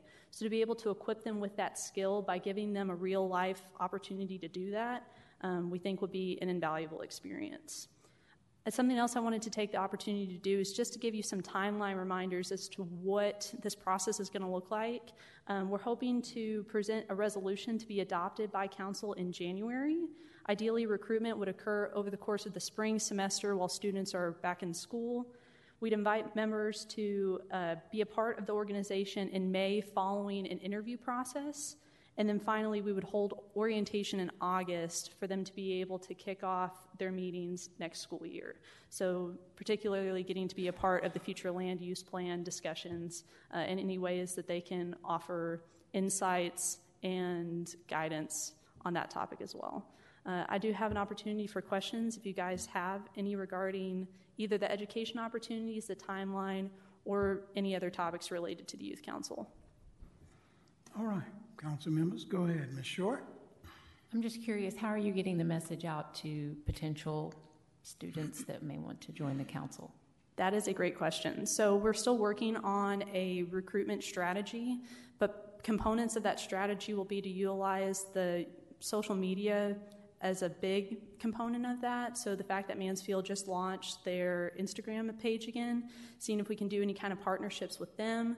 Also partnering with M I S D staff and leaders, particularly uh, council or counselors, excuse me. So getting them the application packets in their hands that they can pass out to students, posting flyers in schools, um, doing any kind of announcements at P T A meetings are just some of the ideas that we've come up with so far, and we'll have a formalized recruitment plan prior to launching that recruitment strategy in February. Okay, thank you. To my right. Kristen, in regard to the interviews, who's going to be conducting those? That's a great question. So this first year, it will absolutely be made up of city staff members, particularly M Y C support team members, which will be identified during the spring. Staff members who are particularly interested in being liaisons for this group, we want them to have the opportunity to meet the candidates that they would most likely be working with. In the future, this interview panel might consist of one or two youth council members who are seniors who are graduating, so they wouldn't necessarily get to work with any of the candidates that they're interviewing, but they would have had all this experience on the youth council, know the responsibilities, know what it's like juggling being a student and being on the youth council. And really the reason we want to do that is to give interviewees the opportunity to ask members who have already served on the youth council in some capacity what their experience was like. So we want that to be a that interview to be a two-way conversation. Okay. Will there be an opportunity for a member of council or somebody to be on that as well? If that is something that council would be interested in, absolutely. All right. Sounds good. All right. Thank you very much, ma'am. Thank you. Awesome job. Good job. All right. T M L Region eight meeting update, Missus Smolinski. Thank you, Mayor. Just wanted to let the City Council uh, and the public know that the City of Mansfield will be hosting the Texas Municipal League Region eight group here in Mansfield on February ninth. Uh, for those of you that don't know anything about Texas Municipal League, its uh, sole purpose is to empower Texas cities to serve their citizens uh, better. And one of the reasons it was created is many smaller cities don't have the resources, be it time or staff, uh, to handle some of the tough issues that cities face uh, every day. Uh, one of the things we've been using the most recently for is legislative issues, uh, tracking what's going on in the legislature. There were, what, over six thousand bills or something like, like that filed the last time. We're expecting a windfall of bills again this time. Uh, so we all get together. We rely on one another uh, to maybe see things that, that we didn't see ourselves. So Texas uh, T M L Region eight is made up of the following counties, and just this will give you an idea of just how big this group is. Region eight alone is Cook County, Wise County, Denton, Palo Pinto, Parker, Tarrant, Erath, Hood, and Johnson counties. So it's a pretty good-sized group. Miz Bounds, I think, was at the last several of these. And how many cities participated at the last one, roughly? About thirty. About thirty cities brought their councils and city managers and staff out, fire chiefs. Um, so, yeah, they go out and talk about issues. We'll be hosting that group. We're going to be able to share with them some of the things that the city council has has seen in recent years uh, that helps us make more informed decisions about land use and parcel productivity. Uh, that's the study from Urban three. Uh, we have our consultant coming in to give them a presentation, the same one that you guys, you guys have seen. Uh, and this is part of the benefit of being a member of T M L Region eight, is that we get to share these resources and, and this information. So really excited about doing that, and we can't wait to. All right, outstanding. All right, thank you so much. It's going to be an exciting time. I hear that uh, our councilwoman is really pulling out the stops to make this happen. So good job. All right, hometown holidays recap. What a great time we had. All right. Good evening, Council Good and evening, Mayor. Angie. Yes, what a great time we had. Yes. Um, I am here with um, Flo Torres with M I S D, and we just want to give a quick wrap-up. I'm going to give some fun facts about the event, and then Flo will say a few words.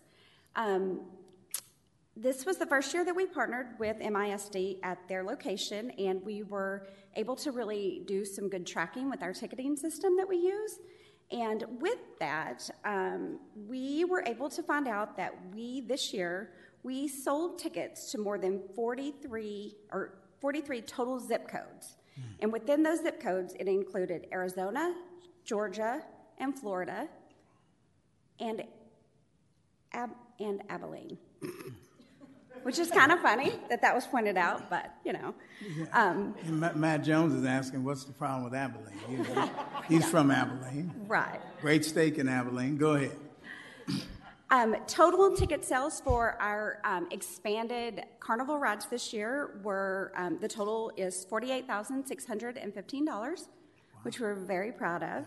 And because of the affiliation with M I S D this year and uh, Flo's hard work with Toys for Tots, we um, received almost five hundred thousand dollars. That is half a million dollars in media coverage, which is pretty impressive. So now I'm going to turn it over to Flo. All right. So I'm very excited with what just happened at the center um, this past two weeks. Um, it's been about two weeks ago. Um, in my experience working live entertainment, this event is just a dream come true. So the partnership that we're able to, to form with the city, Teresa, Angie, Bernie, um, I want you to know and I want you to rest assured that I am committed to continue to do this event. And the reason being is because walking around, and I remember uh, with you, we walked around the area and just seeing the smiles and the families, um, just seeing them having fun. This place was made for this. I remember twenty twelve when I took over the center and looking at the plaza, um, you know, there was no ideas and no uh, plans to do anything in that space. And, you know, all that concrete, and I knew, I knew that it was made for something. And this is the perfect event for it. Um, you know, with our now having our own Toys for Tots chapter mm-hmm. and being able to partner, you know, with you guys, uh, the ability for us to do greater things, you know, at my capacity at the center, I only can do so much. But with this partnership, I'm able to do, you know, further. And so I'm very grateful for the opportunity, and thank you, you know, everybody here in this room uh, for all your efforts and for your support from the police department, the fire department, um, I can, the list goes on and on. Um, it was a happy time. We are right now in the distribution uh, time of the toys, and we're making a lot of people happy. So thank you very much. Thank you very much. It, it was outstanding. I think to a person uh, who, who was there, I mean, just just great job. And uh, in regard to Toys for Tots, you know, I, I think that's important to know, too. I think that you're the, uh, the only civilian in the yes, country, yes, am I right, that, that partners with the Marines. And yes. Mansfield now has, uh, I think, fifty thousand dollars in regard to the toys and all that that comes yes, to our community. And yes, all of those toys and that money stays right here in yes, Mansfield. Yes. So that's they have, good. They have around. They have, um, so, and I, I want you to know one thing. Um, the foundation sent a representative to uh, visit because this is my first year as a coordinator. We have about seven hundred coordinators within uh, the foundation. They're all either retired Marines or active Marine. I am the only civilian that they have given this position, and it's because of um, our consistent um, uh, donations through the years and the participation of this community uh, with Toys for Tots. And so because of that, they were able to give me the chapter uh, and also um, put fifty thousand dollars in our account to service our community. But um, uh, the representative who's here, Tammy, she actually got um, on Facebook Live with the foundation members and was showing them the drone show, and they could not believe. They no. do not, they do not have That's a bad. partnership. At any of the seven hundred different coordinators, no one has a partnership with a city doing this type of event That's right. for Toys for Tots. So right. you should feel proud of what we have accomplished together. Outstanding. The drone show is unlike anything I've seen yes, in my life. And, and you, you are a Marine, so... Uh, if anybody's ever worked with Flo out there, uh, you need to know, if you're not a Marine, you're a closet Marine. I mean, so you, something happened. So uh, we, we appreciate you. Outstanding. Thank you all so much. And, and the teamwork, God bless. Good job. Thank Good you. job. Thank you all. Thank you. All right. Go ahead, Joe. Mayor uh, Rachel Bagley is going to talk to us about another event we have. This time it was downtown. We called it uh, Dash into Downtown. So, yes. Rachel, take it away. Dash to Downtown happened last this past Thursday and Friday night in downtown Mass, uh, Mansfield, and it was a lot of fun. Thursday we had the holiday laser show that you see in the upper middle picture there. And that was a lot of fun, even in the rain. And Friday, we had a drone show that was even bigger than the drone show we had at the Hometown Holidays, and that was amazing. I brought my whole family out for that, and it was awesome to see all of the citizens there on the street going, oh my goodness, wow, I've never seen anything like this before. Um, my family thought it was amazing.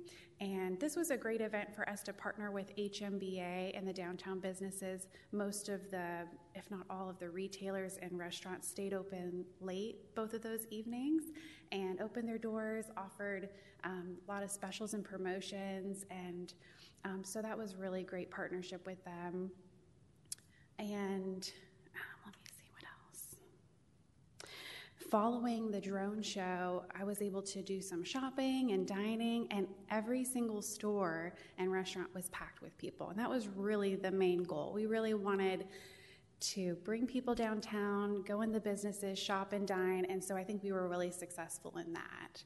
And so that, um, it was a successful uh, event for being the first time doing it, I would say. Any questions? Yeah. Questions? No, again, awesome. Awesome. So we owe you a hand clap. Yeah. All right. Mayor, the last one, we're going to have Chief Ross come down here and give us an update. We started doing something new this year. In fact, we started new today. Today's the first time that it will have happened. Uh, Chief, why don't you tell him about what it is? I'm Certainly. Clap for Chief, too. He's got a new mustache. Yes, I was going to mention that last, okay. but thank you. Oh, no, that's definitely an old one. It's gray. Hey, look, this color goes. So it, I feel it my duty to inform you all that Santa's in town. So I urge you to be on your best behavior, you know, after this.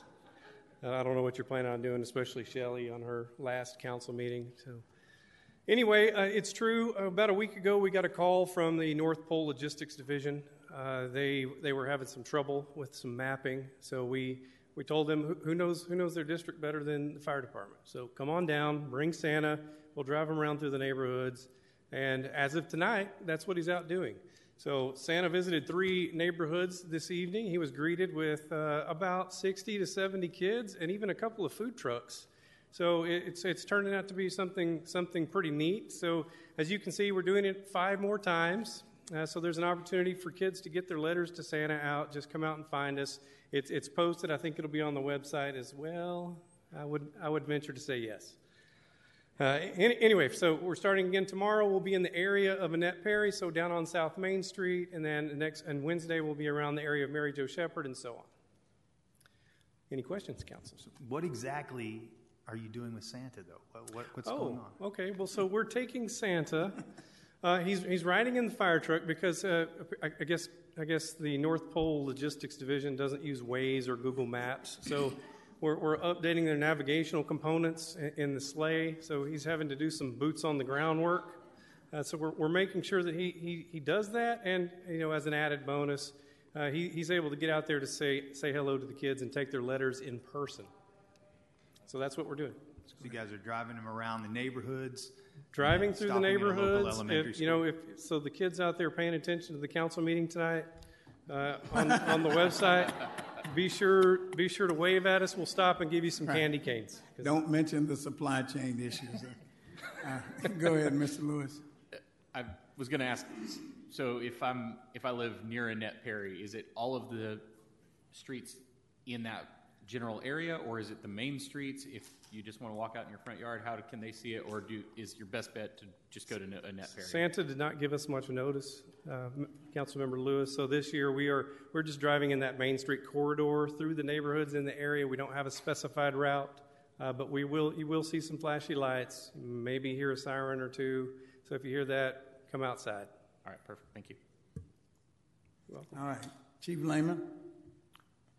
I'd just like to comment, if there are any children out there watching this, I bet they don't watch long. All right. All right. Thank you, Council. And Mayor, thank you for the commentary on the mustache. Bless you, Chief. We owe you. Yay. All right. Clap for the Chief. Clap for the Chief. All right. Thank you very much. Item fourteen, um, is there any action to take uh, that is pursuant to executive session? Yes, Mayor. sir, Mayor. Sorry. All right. Okay, ladies first. Go ahead. Um, yes, Mayor. Pursuant to executive session, I'd like to make a motion to authorize the term sheet for E D C Project twenty-two eighteen. May I receive a second? Second. Thank you, sir. All right. Question? Hearing none, please cast your vote. That item carries six zero. Mister Lewis. I'd like to make a motion that we authorize the city manager to execute the term sheet uh, for Economic Development Project twenty-two dash zero four or twenty-two oh four uh, as discussed in executive session. All right. There's a second out there. Second. Thank you, Miz Bounds. Questions? Hearing none, please cast your vote. That item carries six zero. Thank you all very much. We move now to item fifteen, which is our consent agenda. And all matters listed under the consent agenda, they have been previously discussed, require little or no deliberation, or are considered to be routine by the council. If discussion is desired, then an item will be removed from the consent agenda and considered separately. Otherwise, approval of the consent agenda authorizes the city manager Uh, to implement each item in accordance with staff's recommendation. Council, are there any items that you would like to remove at this time? Yes, Mayor, I'd like to remove twenty-two dash five oh seven nine. Yes, ma'am. Is there another? Uh, twenty-two dash five oh nine six. All right. Any others? Mayor, I don't, I don't want to remove it. I have a legal question on the minute items. All righty. Thank you very much. Chief, you know what? Go ahead and ask your question. Yeah, on item twenty-two, uh, five oh nine seven and five oh nine eight, it's approval of minutes. I was not in attendance at those meetings. Do I abstain? That's your decision. Okay, thank you. Okay. All right. Thank you. May I receive a motion on the items that were not removed from the agenda? Move to approve. Thank you, Miz Short. Second. Oh, it was a tie. Give it to Miz Bounds. Oh, sure will. She'll get me later. All right. Good question. Hearing none. Please cast your vote. Those items carry six zero. All right. Item twenty-two dash five zero seven nine, ordinance. Uh, ordinance authorizing the issuance and sale of City of Mansfield, Texas combination tax and revenue certificates of obligation, series twenty twenty-three, in an aggregate principal amount not to exceed five million one hundred fifty thousand dollars, levying a tax uh, in payment thereof, prescribing the form of said certificates, authorizing the execution and delivery of a, a bond purchase agreement, a paying agent, registrar agreement, and a bond counsel engagement letter approving the official statement and enacting other provisions related thereto. Mister Listina. Good evening, Mayor and Council. Sir. While this is not as exciting as the uh, Santa driving around on a fire truck, uh, what we have before you tonight uh, is an ordinance authorizing uh, the sale of uh, bonds, as you indicated, on an amount not to exceed five million one hundred fifty thousand dollars. Uh, with us tonight, we have uh, Nick Bulash from Hilltop Securities. Uh, we also have Rob Collins in the audience from Bracewell. Uh, he is our bond counsel, as you well know. Uh, not to steal Nick's thunder, uh, Nick is here. He'll describe uh, the sale that happened earlier this morning. Uh, very good news on that as well. Um, as was uh, discussed Uh, a month ago when we had the sale, when Nick was here, and we had the sale for uh, the money that will be used for our um, P D headquarters that will be built soon, and uh, the capital improvement plans that are in the twenty-three budget, along with the trail system and all of that. Those funds will be deposited uh, later on this week. Um, and so with that, I'm going to turn it over to Nick. He has a book that I will uh, hand out to you as well.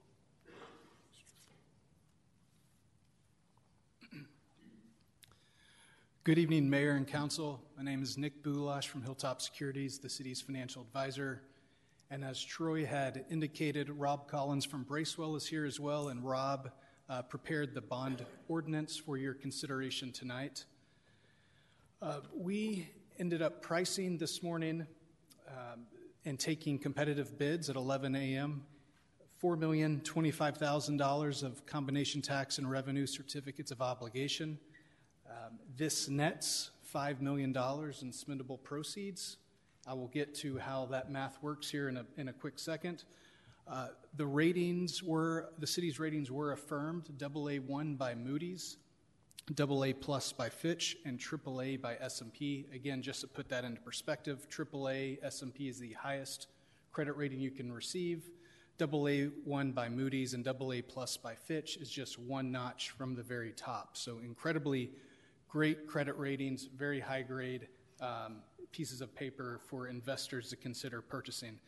Those credit ratings are behind tab one. I'm not going to get into those. They're the very similar credit ratings that you've seen from the last sale.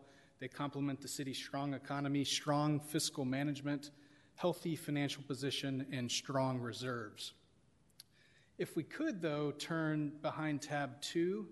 These are the bids that were received this morning uh, for the city's certificates of obligation. The city received seven bids, with the winning bidder being S W B C Investment Services, L L C, at a three point six four nine percent. Um, something to consider, just a little market commentary. You may or may not have, have read, but the interest rate market has started to settle down a little bit over the past month. We've seen about a fifty basis point benefit in the municipal side. Of course, we have the Fed meeting on Wednesday and a big C P I report tomorrow. So, um, but to get seven bids uh, on a week like this is very, very good. Behind that page is the final debt service schedule. So the, the motion read five million one hundred fifty thousand dollars was the not to exceed, and we ended up selling selling four million nine hundred twenty-five thousand dollars. We put a little premium range in there for purchasers, and still investors want premium bonds, so they're willing to pay more than one hundred pennies on the dollar. And so with this, the city um, sold four million nine hundred twenty-five thousand dollars, plus the purchaser will also provide one hundred eighty-eight thousand six hundred ninety-five dollars of cash premium. So they're paying over one hundred pennies of, on the dollar for your bonds. And um, when you factor those rates and that cash premium, you get the, the true interest cost, or the average interest rate of three point six four percent shown at the bottom. Very, very uh, happy with the way the results of the sale were. Um, the first payment is not until fiscal twenty twenty-four, so it'll be your next budget. Um, behind tab three is just the preliminary official statement in your agenda uh, motion. It's approving a official statement, so we included that preliminary official statement in here. Uh, it includes any and all information that an investor would want to see and read before making an investment decision in the city's bonds. This is preliminary. Now that we have the final results and, uh, you know, assuming council approves the transaction, we will update this official statement into a final official statement and provide it to the purchasers of the bonds. With that, I can answer any questions that you may have, and congr- congratulations on the great results, and uh, I would recommend approval. Great job. All right, to my left, do I have any questions? Mister Lewis? Nick, just want to say good work, congratulations, and thanks for your help. Um, I do have a question for Mister Lucina, just in for any public that's watching along and sees debt issuance, especially right after debt issuance for the police station a month ago. Um, mm-hmm. My understanding is this debt issuance was for um, improvements that were part of the incentive agreement with the South Point development. Is that correct? Yes, sir.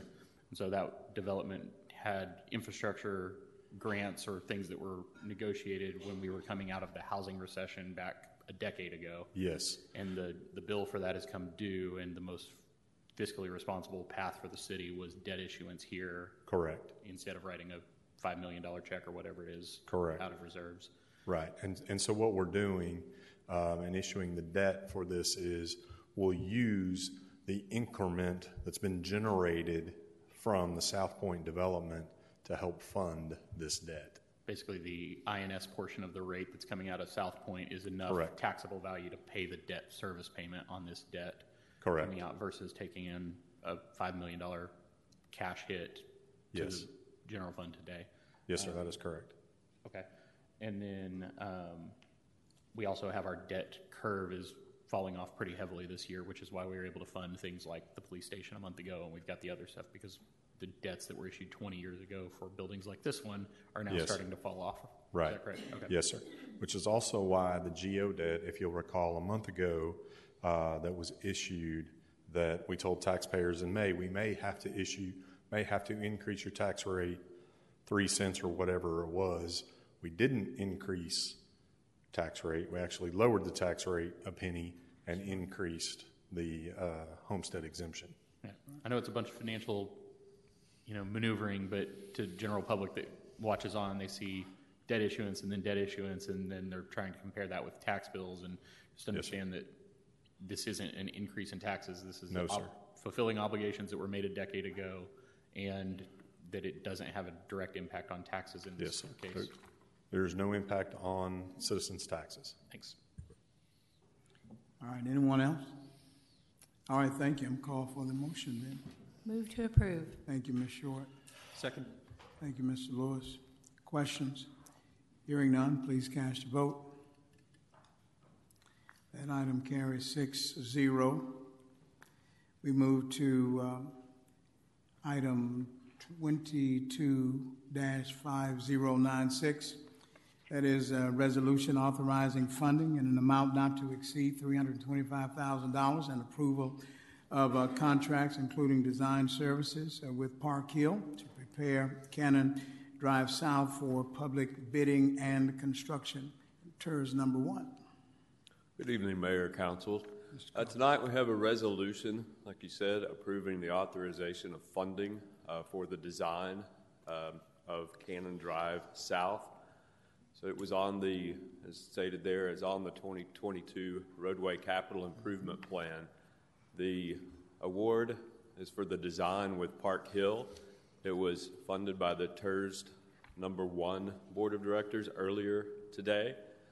And uh, That's stated there is the opinion of probable construction cost of three million one hundred sixty-five thousand three hundred fifty dollars and seventy-six cents. That would be anticipated to go to construction this next year in twenty twenty-three. So I'll be happy to answer any questions you have.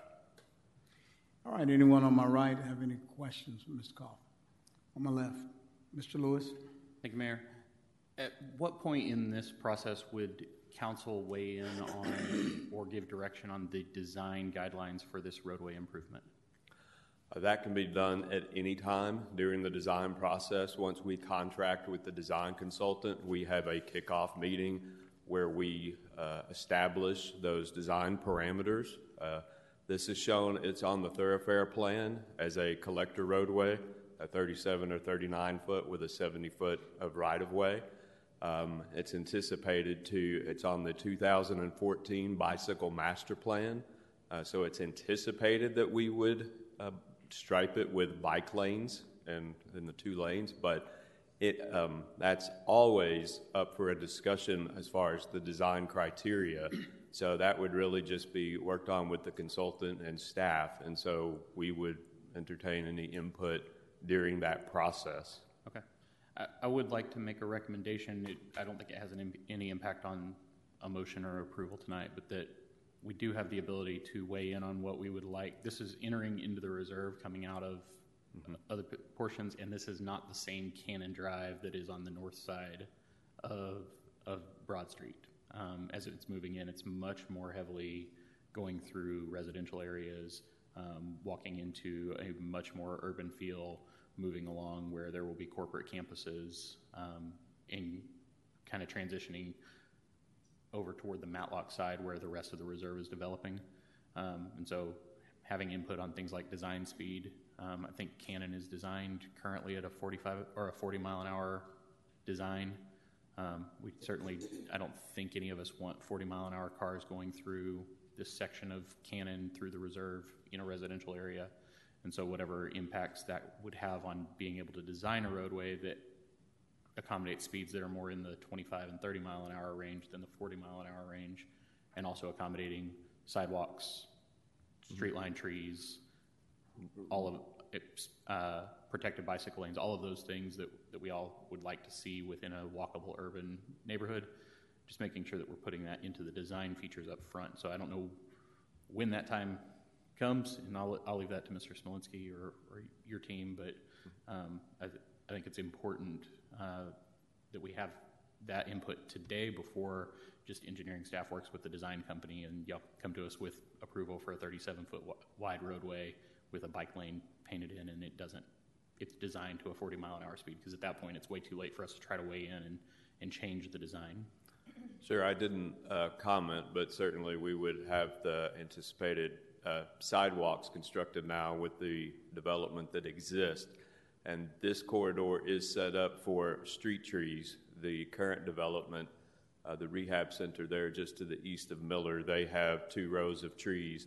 And so we will be carrying that uh, that, con- that uh, configuration up through up to that north end, so that will be a that, that will be the configuration. So you're correct. Bike, bike lane striping that any any of that friction we create uh, would go to that point. But certainly, as we get to the conceptual, we usually have a conceptual phase where we do basically thirty percent plans and we put that conceptual design together. So we can certainly have a discussion about um, when we get to that phase about making sure we have consensus on that roadway section. Okay, thank you. I would I would appreciate letting council have consensus among the design or preliminary design before it goes too far in the process to where we're trying to award a contract to go build a road that was designed at a speed that, uh, frankly, I, I don't think anybody that lives along Cannon today or goes on Cannon Drive would appreciate that the road's designed for forty mile an hour traffic through there. Um, and we can worry about that at a future date and trying to modify that, but as we extend it, making sure that the speeds are appropriate for residential neighborhood, I think is important. Thank you. Mister Brosh. Thank you, Mister And, Brosh. And for uh, the council, that members that were not able to, uh, they're not part of T E R S one, we did uh, the T E R S one committee did go through this today, and uh, we did approve uh, and offered a recommendation uh, to go forward tonight uh, with this, the initial uh, uh, planning. Uh, and, and we were advised that, uh, you know, it basically is a three-lane. It could be used as, as two bicycle lanes along with two-lane. Could be used as a, uh, you could have a median. Uh, and uh, I think, uh, as you've mentioned, Mister Lewis, the sky's sort of the limit as to what we can do with this particular uh, area of the parkway. Uh, the width, as specified right now, would be very similar to what's, what is south of Broad right at the moment that goes to the back of Kroger, which is basically a three-lane. All right. Thank you. Any others? Any follow-up? Good. All right. I am ready to receive a motion. Move to approve. Thank you, Mister Brosh. I'll second. All right. Thank you, Mister Lewis. Questions? Hearing none, please cast your votes.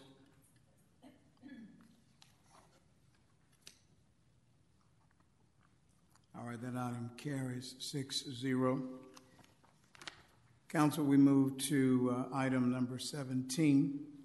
The uh, public hearing, first reading, item twenty-two dash five zero four two, uh, public hearing and continued first reading of an ordinance approving a zoning change from C two, Community Business District, to uh, P D, a Planned Development District, with uh, limited uh, light industrial uses on approximately nine point nine four acres out of the uh, William Lynn Survey, abstract number nine eighty-four, Tarrant County, Texas, located at twenty-three fifty-one, twenty-three sixty-one, twenty-three seventy-one, twenty-three eighty-one, and twenty-three ninety-one North U S two eighty-seven, City of Mansfield. And Mister Jason Alexander. Thank you, Honorable Mayor. Yes, sir. Again, this is a request to rezone property from the C two Community Business District to the P D Planned Development District with limited I one light industrial uses. This is a city-initiated rezoning.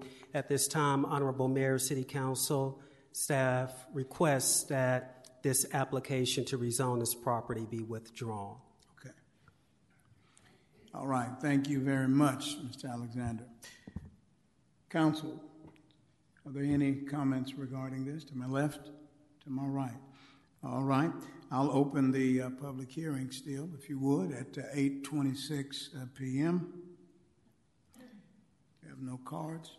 Miz Seizure, no cards. Okay, we'll close it at eight twenty-six p m I will call for a motion. Is there a need for a motion, or is it just no action? Okay. I think it could be no action. All right, happy day. No action. Motion to adjourn? Yeah, but you know, we still have another meeting to go. So, for those who are in our audience, we are conducting two meetings at once tonight. So, as Mister Lewis has called for a motion to adjourn, and then someone is going to second it. Second. There we go. All right, and I think that was, I th- thought I heard Miz Short, somebody else. Okay. But they don't get to leave, and we don't either. So, all right, question. Hearing none, cast your vote. All right. Mister Lehman, come on. I know you want to want to go. There you go. I'm, I'm just excited, too. All right. That motion carries six zero. Council, do you need five minutes? Are you ready to press forward? Uh, yes, we have to reset the video anyway, so we're going to take five minutes. Oh.